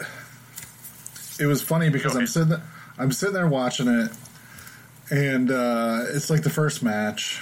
I'm like, okay. And then like somebody gets thrown out of the ring against the barricade, and I'm like watching it, and all of a sudden I just see like a purple like suit jacket, and someone wearing like a backwards white baseball cap, and I was like, huh, that dude looks like Kevin Smith. Dude next to him looks like kind of like Jay Mewes. Wait, that is Kevin Smith and Jay Mewes. What the fuck? They're just sitting front row. and then I, and then I remembered that Kevin Smith and Chris Jericho had become pretty good friends after being on each other's podcast. Yeah, and they were So on each like- other's podcasts again this week. So, Yeah, I was like, okay, that makes sense then. And then I'm just sitting there, and then uh, they actually like interview him. Like Oh, they come really? back, come back from commercial break, and they're standing there with Kevin Smith and Jason Mewes promoting Jay and Silent Bob reboot. He's in the middle of talking, and then all of a sudden you see him look off to the side, like questioningly, like, "What the fuck's going on?" And he just says, "Who are these fools?" And like two two wrestlers come out and are like heckling him and Jay or whatever, and then of course another tag team comes out and stands up for Jay and Bob, and then they fight, of course. okay. But it was just funny. I'm just like, what the fuck is going on? Kevin Smith and Jay. But then it was funny because, like, later on, I'm looking, and Kevin Smith is still sitting front row, but, like, Jay has, like, disappeared. Like, I don't know if he went backstage or just whatever, but I just imagine him being like, yo, I'm going to go. And Kevin Smith's like, no, I'm going to fucking stay here and watch this. This is great. he just sat there the whole rest of the show. I mean, I guess it, it makes sense, right? You show up on other people's stuff when you're trying to. They, and they were also on like Stephen Colbert or something like that this week. It's like Mm-hmm. they're promoting their new movie. It's not shocking that they would go on other shows, but Yeah. I find it kind of funny. Yeah, then apparently Kevin and Chris Jericho were on, on someone else's podcast, and they were talking about it. And yeah, after their appearance on AEW, WWE got a hold of him. It was like, um, "You're no longer, you're no longer uh, needed for SmackDown this week." That's that's fucking really petty. That does not make WWE look good. Cause you, especially when you do that to Kevin Smith, you know he's gonna fucking tell everybody. Like Oh yeah, he's just he's probably just wandering around LA right now, just stopping people on the street to talk to about it. Like, I mean, and if they listen to that whole story, now they got to hear about his heart attack. That's it. Like he's just he's not gonna stop. fucking loves to talk. yeah. So yeah, I don't know. WWE's kind of, kind of peeing in their pants right now because of AEW. So Yeah, I don't, I don't, I haven't been following any of it, but I'm just like, They their the first episode of AEW actually had like measurable market share pull from one of their programs, which is kind of a big deal. Yeah. So yeah, AEW. Um, do you know who Cody Rhodes is? I don't know how long it was before you Yeah. stopped watching. So basically, he was doing that Stardust character, which was essentially like a Goldust type thing with his brother. And he's like, I really don't want to do this anymore. I just want to go back to being myself. And they're like, No, you're gonna stay. You're gonna stay a Stardust. So he's like, Can I just? Can you just fire me, please? And they're like, all right. So then he went on the indie scene and did like all these crazy like things that had never been done before, where he was showing up for multiple like decent sized promotions and stuff, and basically just made himself super marketable. And then teamed up with a tag team called the Young Bucks, and basically they put on their own show and sold it out, and then. Uh, the Khans who own, I think the North Carolina Panthers. One of the big football teams. Uh, is a big wrestling fan, and he's like, "So I really like what you guys are doing with your with these independent shows that you're putting on by yourself that are like selling like WWE like level tickets for not you know having any major television coverage." would you like to just create a wrestling company? We'll all work on it together. And they were like, yeah. So they pretty much got like a huge financial backing. Apparently, this guy is listed higher on the Forbes list of of uh, of how much he's worth than Vince McMahon is. So I mean, he's got shit tons of, of money to, to throw at this. So then they got a television deal with TNT, which of course back in the day used to run WCW stuff. And this whole time WWF's been saying like, "Oh, we're not we don't consider them competition whatsoever." Like that's that's cute and adorable that they're starting up their own company. We're not we're not worried whatsoever. So then they announced, of course, that they were going to do a show on Wednesday nights on TNT. And then immediately WWE was like, uh, "We got this NXT show that's that's on exclusively on our network. We can put that on TV, uh, suspiciously on Wednesday nights at the exact same time." And I don't know if they thought they were just gonna, sounds like they were bullying him. yeah. And they've been trying to lock people down into contracts to keep them from leaving and going to AEW because a couple of the big wrestlers, including Chris Jericho, signed with them. Yeah, I know Jericho said on uh, on one of his podcasts that he's kind of proud of getting all the WWE guys big raises. Yeah. Yeah, and he's apparently said that this contract with AEW is the most lucrative contract he's ever had in his entire career. So they're obviously paying decent money for people. I think they're pay yeah they're paying decent money, and like with guys like him, he's not working that many dates. I don't think. Yeah. So yeah, so then uh so then yeah, oh, not competition, not uh, we're not worried whatsoever. So then uh, they start this show 2 weeks before AEW premieres on TNT. And then uh, finally the day comes and uh AEW's first episode and of course they're presenting NXT, which is their Wednesday night show the, uh, with limited commercial interruption is what they're saying. So they're trying to pull out the stops to to uh, beat them in the ratings already. For as much as they're saying they don't consider them competition, and AEW ended up getting like uh, like uh, one and a half million viewers, where NXT only got like eight hundred thousand. So then, of course, everybody's just like, "Oh, they getting spanked." And so WWE sends out this this like press release, one of the most passive aggressive things ever, congratulating AEW on their successful launch, but reminding everybody that it's a marathon, not a sprint. And everybody's just like, what the fuck? It would have been better if you just would have said nothing. Yeah.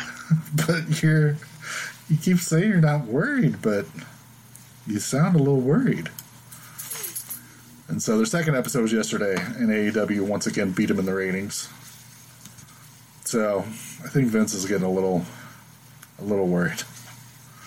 I'm not saying it's going to be like the level of the Attitude Era or anything, but there's at least another big company that's willing to pay people decent money, which is, I would say, is good for everybody. So I mean, shit. All they really needed to do is give them fucking health insurance. Uh, yeah, they're doing they're doing that with some of them because there's some people who do other things outside of just uh, being in the ring. They do other facets for the business, and so they're coming up with ways to make sure that as many people as possible get health care, which everybody's very happy about.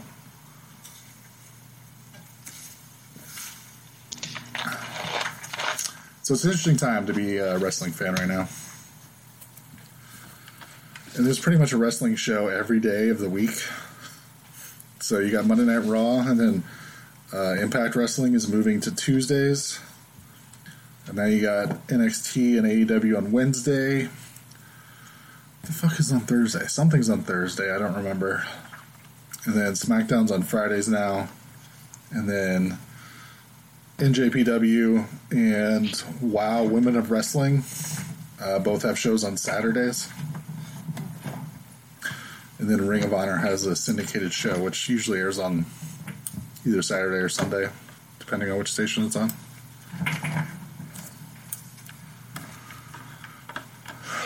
I had there was that much wrestling on TV right now. Oh, yeah. There's so many options going on right now.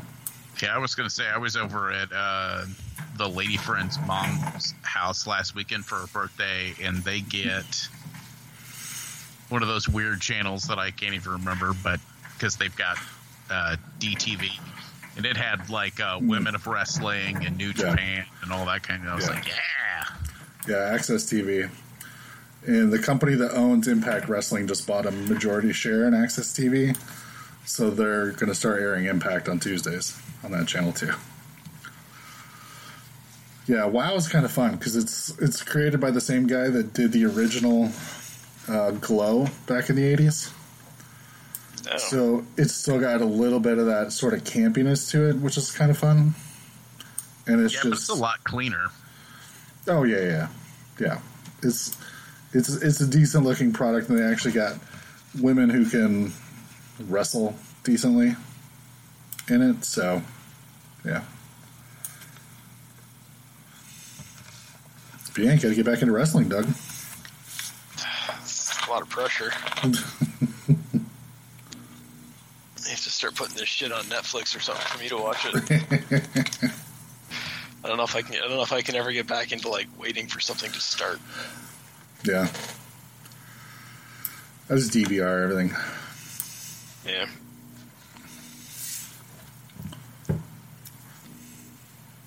I don't think you guys want my to watch list getting any longer than it is now.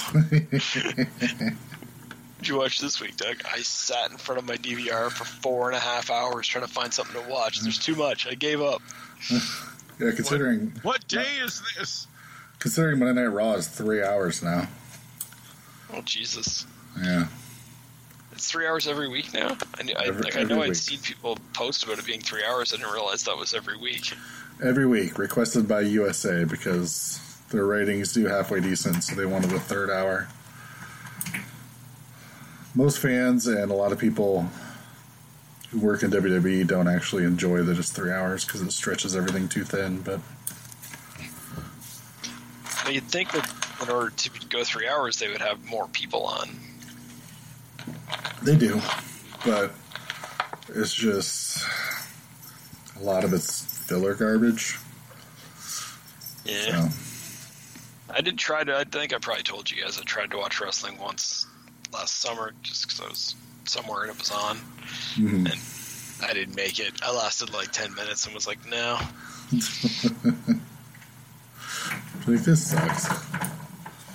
I do have to say, I usually watch WWE stuff on fast forward.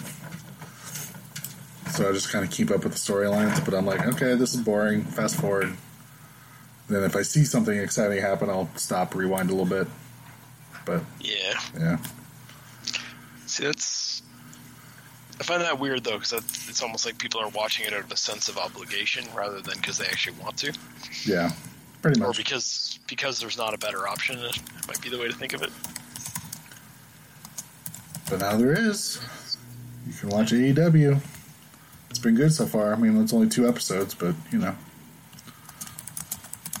So it had pay per views, it had multiple pay per views before they had TV show. And people bought that. yeah, right. Yeah, it was. So it was. Uh, Cody and the Young Bucks were both working for Ring of Honor, Okay. and somebody asked David Meltzer, who do you even know who David Meltzer is? I recognize the name, kind of. He's a sports journalist who covers a lot of wrestling. Someone asked him on Twitter if he if uh, if they thought Ring of Honor, since it's kind of a smaller company, would ever be able to sell out like a ten thousand seat uh, venue for an event, and he said not anytime soon. To which then Cody on Twitter says, "I'll take that bet," and then him and the Young Bucks got together and sort of set up an independent show, but use the infrastructure from Ring of Honor to like facilitate a lot of stuff. And so they got it all set up, got a venue, got the date locked down, tickets went on sale, website crashed, and then they completely sold it out within like half an hour. And to which David Meltzer was like, "All right, well, obviously I was wrong. Like he's at least like was very supportive about it. He's like, go for it." So then they put the show on. It was kind of the biggest thing outside of WWE because they brought in like a lot of independent wrestlers and stuff that a lot of people knew but who weren't signed to a major company. So they put the show on. It did pretty well. And that's when the the Tony Khan guy came approached him to set up like a company. And then they put on like three or four more shows uh, while they were still getting the TV deal all set up. So they they essentially were a company, but they didn't have a TV deal set in place. They put on some pay per views while they were getting it all worked out. And uh, the second show they did, uh, so the first show sold out in like half an hour. Second show they did, twelve thousand seat arena in Vegas, sold out in four minutes. So people were obviously completely into just knowing that there's something different than WWE. And so they kind of jumped on the bandwagon and that pushed them into signing up with TNT and stuff. Like people took notice and like, oh yeah, this this would be this would be a profitable thing to have on our channel.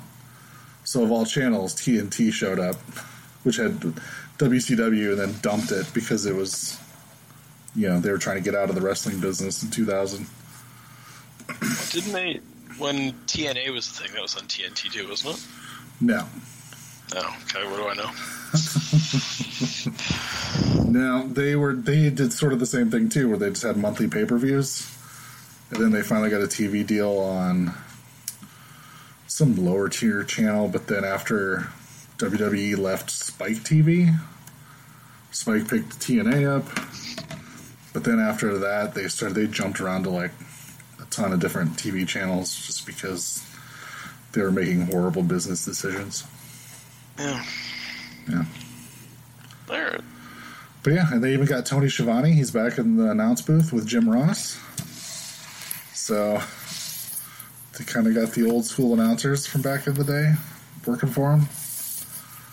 And uh, yeah, they've done the smart thing by hiring Chris Jericho, and then they're sort of building everything out around him because like, he ended up winning their world championship or whatever.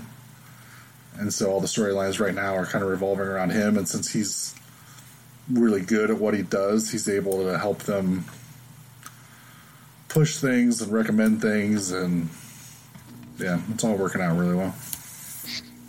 Yeah, Sounds interesting. I have I have watched some of the highlights. Of the matches look like they're pretty good. hmm It's much more focus, much more wrestling focused. Yeah. Like they don't have backstage segments at all, which I think is something they picked up from New Japan because they don't really do anything backstage. And uh, apparently, there's no writers.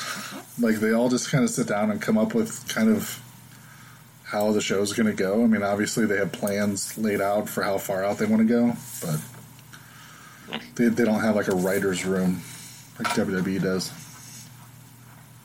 So. Well, last time somebody pissed uh, Vince off, we got the Attitude Era, so maybe something cool will happen now. Right? That's what I'm hoping.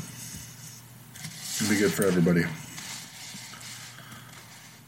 Well, I'm sure everybody loved our wrestling talk, if they're still around. Yeah. Yeah. You almost have to cut that out and put it in after the Joker talk. lot, lot of editing for you this week. We'll probably get an email talking about how wrestling isn't real. It's real to me, damn it. Please remember to replace the speaker on the post when you leave the theater.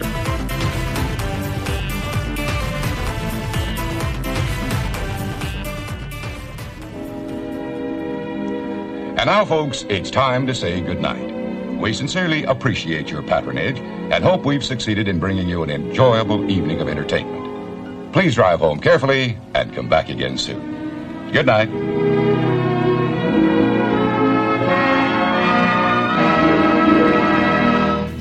Were you gonna Were you gonna rail against people uh, not being able to shut the fuck up about Joker? Uh, no, because I honestly don't care. I have zero interest in seeing that movie, so You should go see it. me. I've already listened to a review which spoiled everything for me, and I went, "Yeah, that's kind of dumb." And then I didn't, didn't really care. I, mean, I, I don't think it really has spoilers. Uh, I don't think it's possible to spoil that movie because I don't think anybody, including the makers of the film, actually know what it's about. So, which is kind of what makes it a perfect Joker movie. Like I, I don't know if we, I don't know if we should spoil it, assuming you've hit record by now. But Oh yeah, it's uh, go ahead and spoil it. I'll put, I'll put it at the end, and everybody can uh, can listen. well, Are you Are you gonna actually do that, or are you gonna forget to edit it and leave all the spoilers in the beginning of the show? I'll do it. anyways, all right. So Like I said, you can't you can't spoil it. It's about a a guy who becomes the Joker. Like for fuck's Yeah. sakes. But I think what's I think what's really neat about it is you can literally interpret it as any because it's entirely told from his perspective, and he's so unreliable as a narrator. And we see that sometimes he's intentionally drifting into fantasy worlds, and sometimes he's accidentally drifting into fantasy worlds. And sometimes he clearly sees things that are not realistic. I think you could just go, yeah, if there's a part of the movie you didn't like, well, that just happened in his head, or you can pick any point you want in the movie and be like, I think this is the part where everything after that is just in his head. And I've seen like people pick like several different points and say that, and I'm like, they they're all right. They're all creating a valid point. and that's consistent with. That's what makes this a perfect Joker movie because that's what he is, right? He's supposed to be ambiguous. He's supposed to not make sense. His origin story is not really supposed to be set in stone.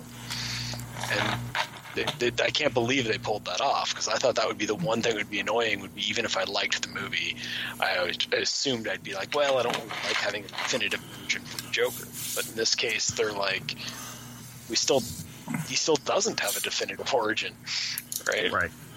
Like, even just like whatever's wrong with him that causes him to behave the way he does. Like, we know he's got like severe mental illness, which he was born with.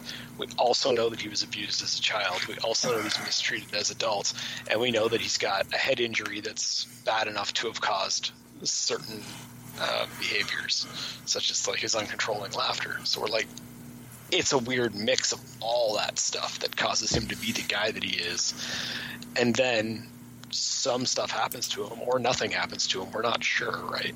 Like theoretically, this whole movie could take place in a guy's head, or various portions of it could, and without knowing any of that, it's it, it is really neat how it's an origin story that never locks anything down.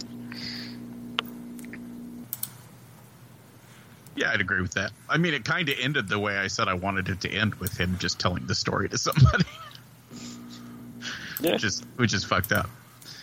Uh, I don't know. I thought it was good. I thought like the cinematography's fucking awesome. Yeah. The acting's fucking great.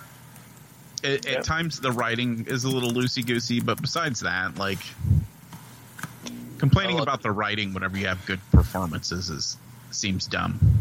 Yeah. And again, like we're we're getting everything from the perspective of a an unreliable narrator. So you could just say, well, maybe the person said a rational, logical thing, and that guy misinterpreted it. um, that's how I write off any complaints anybody has about the movie. Yeah. Most of the most of the criticisms I've seen of it seem to be people projecting their own bullshit into the movie instead of actually judging the movie as a movie. I, yeah, like I've, I've I've definitely heard people complain that it's not there's it's not enough comic booky, and I'm like, yeah, sure, that's a fair complaint. Right. Um, they, like that that doesn't bother me, but it certainly is the least comic booky movie that's ever been made out of a comic book. I Um, I had somebody try to say it's like a incel fantasy movie, and I was like, "What the fuck are you talking about?" And they're like, "Well, it's racist and it's misogynistic and it's all." And I was like, "I don't know what the fuck you're talking about." like at all none of none of those things apply I don't think it's racist at all. Yeah, they no. He said it was racist because there's only the one black character, and the one black character is the uh, the social worker that doesn't care about him and is just you know there for a job and all. The, and I was like, I think you're reading way too much into that. Well, also the if we interpret the girlfriend character as being real, then she's there and she's Right. black, isn't she?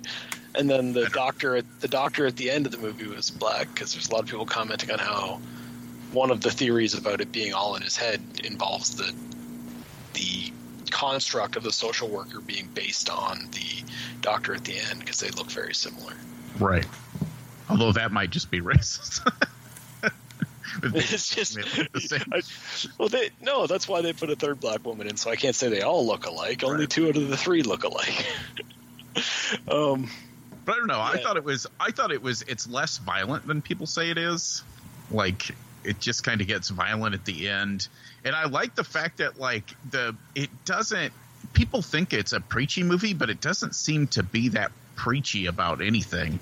well, It I, seems to actually just be mentally mentally unstable person plus lack of support structure plus lack of mental health availability plus gun equals bad.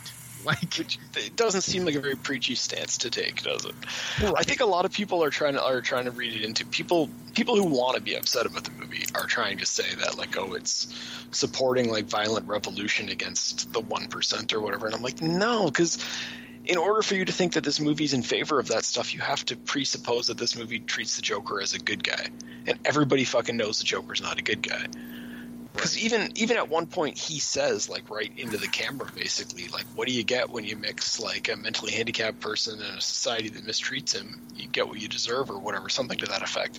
And it's like yeah but that's the fucking Joker saying that he's trying to justify his own behavior at that point so Right, it's like right. of, of course he's gonna try to make excuses for it so Well, I, I- I just I was, I was going to say, and people are into the whole the fact that you know the people start putting on the clown masks and rioting and shit, and how everybody's like, yeah, but it's it's like this it's this worship of this murderer guy, and I was like, I don't think that's what they're going for. I think what they're saying is you have all these people that are kind of like pissed off and in a hard place, and all it takes is inspiration for people to fucking lose their shit. I mean, that's literally what fascism is. A bunch of people having a hard time, and somebody stands up and goes, "You know what we should do? We should kill the Jews, and everything gets better." You know what I mean? No, it, it, I agree with what you're saying, but then to add to that, it, that's all based on a real event. The idea of a guy who's been mistreated or believes himself to have been mistreated taking a gun into the subway and looking for an excuse to kill people. And then a lot of society thinks like, yeah, that's just okay because we're, we're fine with him doing that because we're try- we we just want the world to be cleaned up. That's that's the what's his name that Bernie Goetz or whatever his name was. Right. Like that's that exact incident. Okay, yeah, they comic booked it up with the masks and stuff, but other than that, there's a lot to it. Except the actual the actual real event was a lot more racist than the movie one that people are complaining about. Yeah. But I like the fact that they tried to. I, another review I said this, they were trying to justify the Joker as like being initiated into violence out of self defense, and it's like, well, that's kind of like the first guy he kind of shoots him because he's being attacked, but then he immediately chases that guy down and shoots him like eight times in the back while he's laying there bleeding. You know what I mean? yeah, Like it's it's obvious that he was looking for an excuse. yeah, it's it, it's very clear that he that he. I don't know if I'd say he takes joy in the killing, but he finds it powerful to have that have that authority over them, and he enjoys that feeling of power, and that's really clear right away. The first the first time he strikes back, yeah, okay, maybe it, somebody had to push him to that point, but as soon as he gets a taste for the violence, he loves it, and he certainly is like throughout the rest of the movie. Not acting in self defense in any way, shape, or form with the other kills. Yeah. And I don't know. I know people are angry about the whole Gary Glitter thing too, but Eh. I, I, I don't know. But but at the same time, there's something perfect about that particular scene It works. of yeah if you have a guy in in John Wayne Gacy makeup because that's what they based his makeup Yeah. off of, like dancing to a song written by a pedophile, fantasizing about the violence he's going to get to inflict soon. It's it's I don't know. That's just that's it, nothing screams psychopath like that scene, and it's it's such a harmless scene if you take it out of context. The, the only thing that, that makes that scene better is when they cut out the music for a minute. He's dancing with nothing, and that's that creepy shit. Because Right. he looks even scarier when there's no music. No, but I mean, I, I don't know. I just looked at it and went, uh, it was 1981. Nobody knew Gary Glitter was a pedophile yet, so that's why they were allowed to use that music in this song. that's that's going to be my interpretation of it. It's time travel justification. Yeah, it was. I know. I just. And we, we've had this conversation before. I don't feel as strongly that because somebody does something wrong, we have to wipe all of their art off the world. Like, if, if you feel that strongly about it, then maybe they could work out a deal where they donate some small portion of the profits to helping children in need or whatever. Right. But I just. It, the song works in the scene. You're right. Knowing that truth about the artist probably makes it better, not worse. Um, whatever. Yeah. I don't know. I thought it was I thought it was interesting that you're kind of as a comic book fan, you're watching it and you're like, I don't understand how they're going to get from this to the Joker. And then all of a sudden, there's a couple scenes where it like bleeds through all of a sudden, and you're like, oh, I kind of fucking get it. Like whenever he's the Yeah. cops are chasing him through the train, and he kind of unintentionally starts a fight, and then uses the chaos to just kind of like take a few steps back and slide out of it, and he's got that look on his face, like, haha, you know. And I don't, I don't know. Yeah. That's and you're like, yeah, that's it right there. That's that's what I want to see in the next movie. Yeah, I, I, I'd be curious to see how where they go with it after this, but um, you're you're you're completely correct that it's like it doesn't feel like a comic book movie, and then every now and again they're just like a little peek behind the curtain, and there he is acting all comic booky, and nothing is more comic booky than the uh, when he finally gets on the talk show, and he's just I mean that whole sequence feels like it's taken right from the pages of a graphic novel, like it's just. I really enjoyed that. Yeah, the his his entrance. All the I don't know. So, like I said, it's really fun. Brian, you really need to go see it. It's really good. Man, It's worth it's worth it to see it just to see Joaquin Phoenix's acting in this movie because it's Yeah, fucking, for sure. It's it's next level shit. If it ends up on Netflix, maybe. I don't get how you can have no interest in this. Uh, because I don't understand how you have a Joker movie without Batman in it. And- Well, he gets he gets touched on. I know, Batman- I know. I've I've heard all this stuff, but um, just like I don't understand how you have a Venom movie without Spider-Man, which is why I did not go see Venom either. And actually, actually, I was going to say I was talking to somebody. I liked the juxtaposition they did. So in in the comic books, there's always that underlying um uh, thing about the only reason why the Joker exists is because Batman exists. And this, they kind of have switched it now to where the only reason Batman exists is because the Joker exists, Yeah. which makes their relationship essentially exactly the same. Well, keeping in mind too that that's what Tim Burton did in 1989 was that Batman wouldn't exist without the Joker. Well, I'm, talk- I'm talking more psychologically, not not not the fact that like uh, you know in that one it's more direct. You know, the Yeah. Joker kills his parents, but in this one it's more. Uh, the Joker in the comic books, the Joker exists because of the idea that Batman is actually mentally unstable and in his own way is driving Gotham crazy.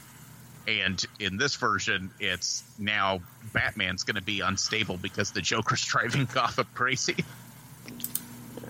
I also one of the fun ways that because I've just been sitting around thinking about this movie for days, and one of the interpretations that I think is completely valid is that this is a world where Batman already exists, and if you assume that he's that Joker is making this whole story up, like hypothetically, let's just assume Joker's making this whole story up from scratch while sitting in Arkham, you could interpret it as he's just trying to give himself credit for Batman because he's just so fucking nuts that he wants to be the reason Batman's out there. And Yeah, I and, think- and maybe that's true too. and then you, you could take that a step further and go like, how fucking crazy would he have to be if he's doing this if Batman's the one that threw him into Arkham in the first place, which would be fun. I've and I.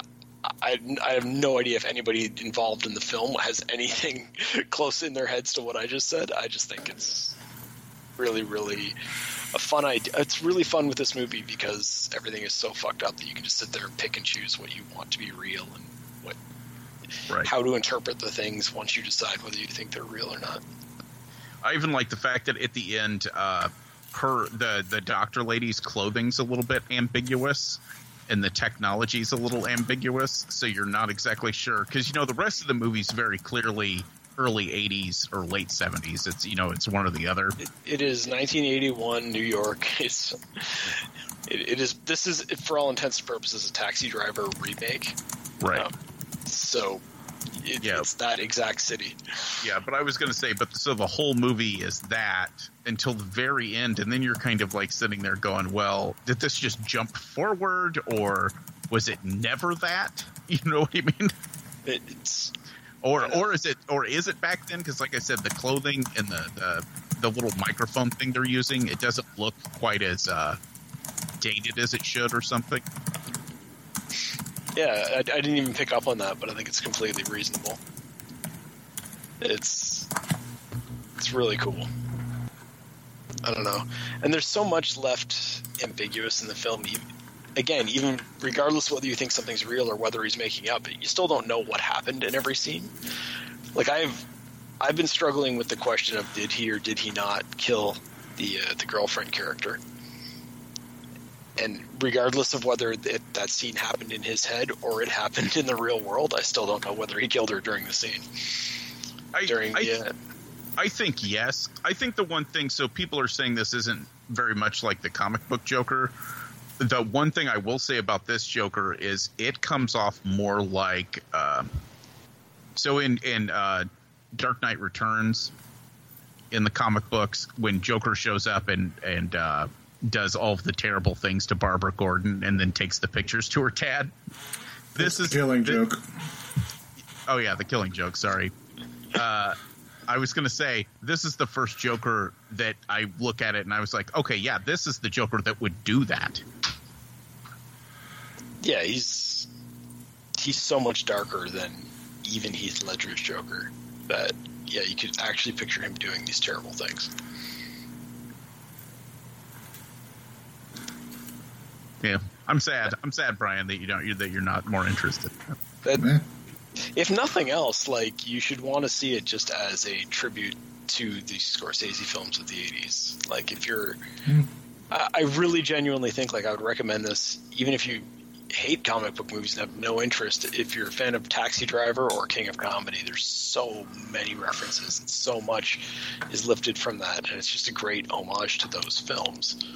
Whereas, like, if you really don't want this to be Joker, just don't be Joker then. I don't. I don't get how. I, I, it blows my mind how somebody could see the trailer for this and not want to go see the movie. Because I saw the trailer for it and I was like, well, that looks stupid, and I lost complete interest in it. I don't get it. Yeah, that's weird. I was I was I was really on the fence going into it, but I mean they kind of like I said, King is acting and this is so fucking good. It's his it, it's something to do with his physicality too. He does this great job of like uh looking pathetic and menacing at the same time. I Yeah. No, it is. It's that, and it's it's the weird dancing, which I understand they added like a lot of additional dancing in, like uh, during the shoot, because they just realized it was working. And it's it's weird to say this because I'm not a fan of musicals or anything, but I love the way the dancing kind of tells a story. Like the way he dances changes as his character is developing, and it's super fucking weird. And that scene right after the first set of killings, when he's in the bathroom there, and he starts to like you can see he's almost con- contemplating just killing himself because he doesn't know what else to do, and instead he starts to dance, and all of a sudden it takes on a whole different form than it has at previous points in the movie. Yeah. I also like the whole thing of so going into it. One of the things I was irritated about was that they were you know that you know what the Joker's real name is and all that kind of stuff. And by the end, they managed to fix that too, and be like, nope, no, you don't. It's yeah. Uh, again, it you don't know anything about this movie, which is normally would be the kind of thing that I would find pretentious and annoying, but and they did it well enough that I don't have that problem.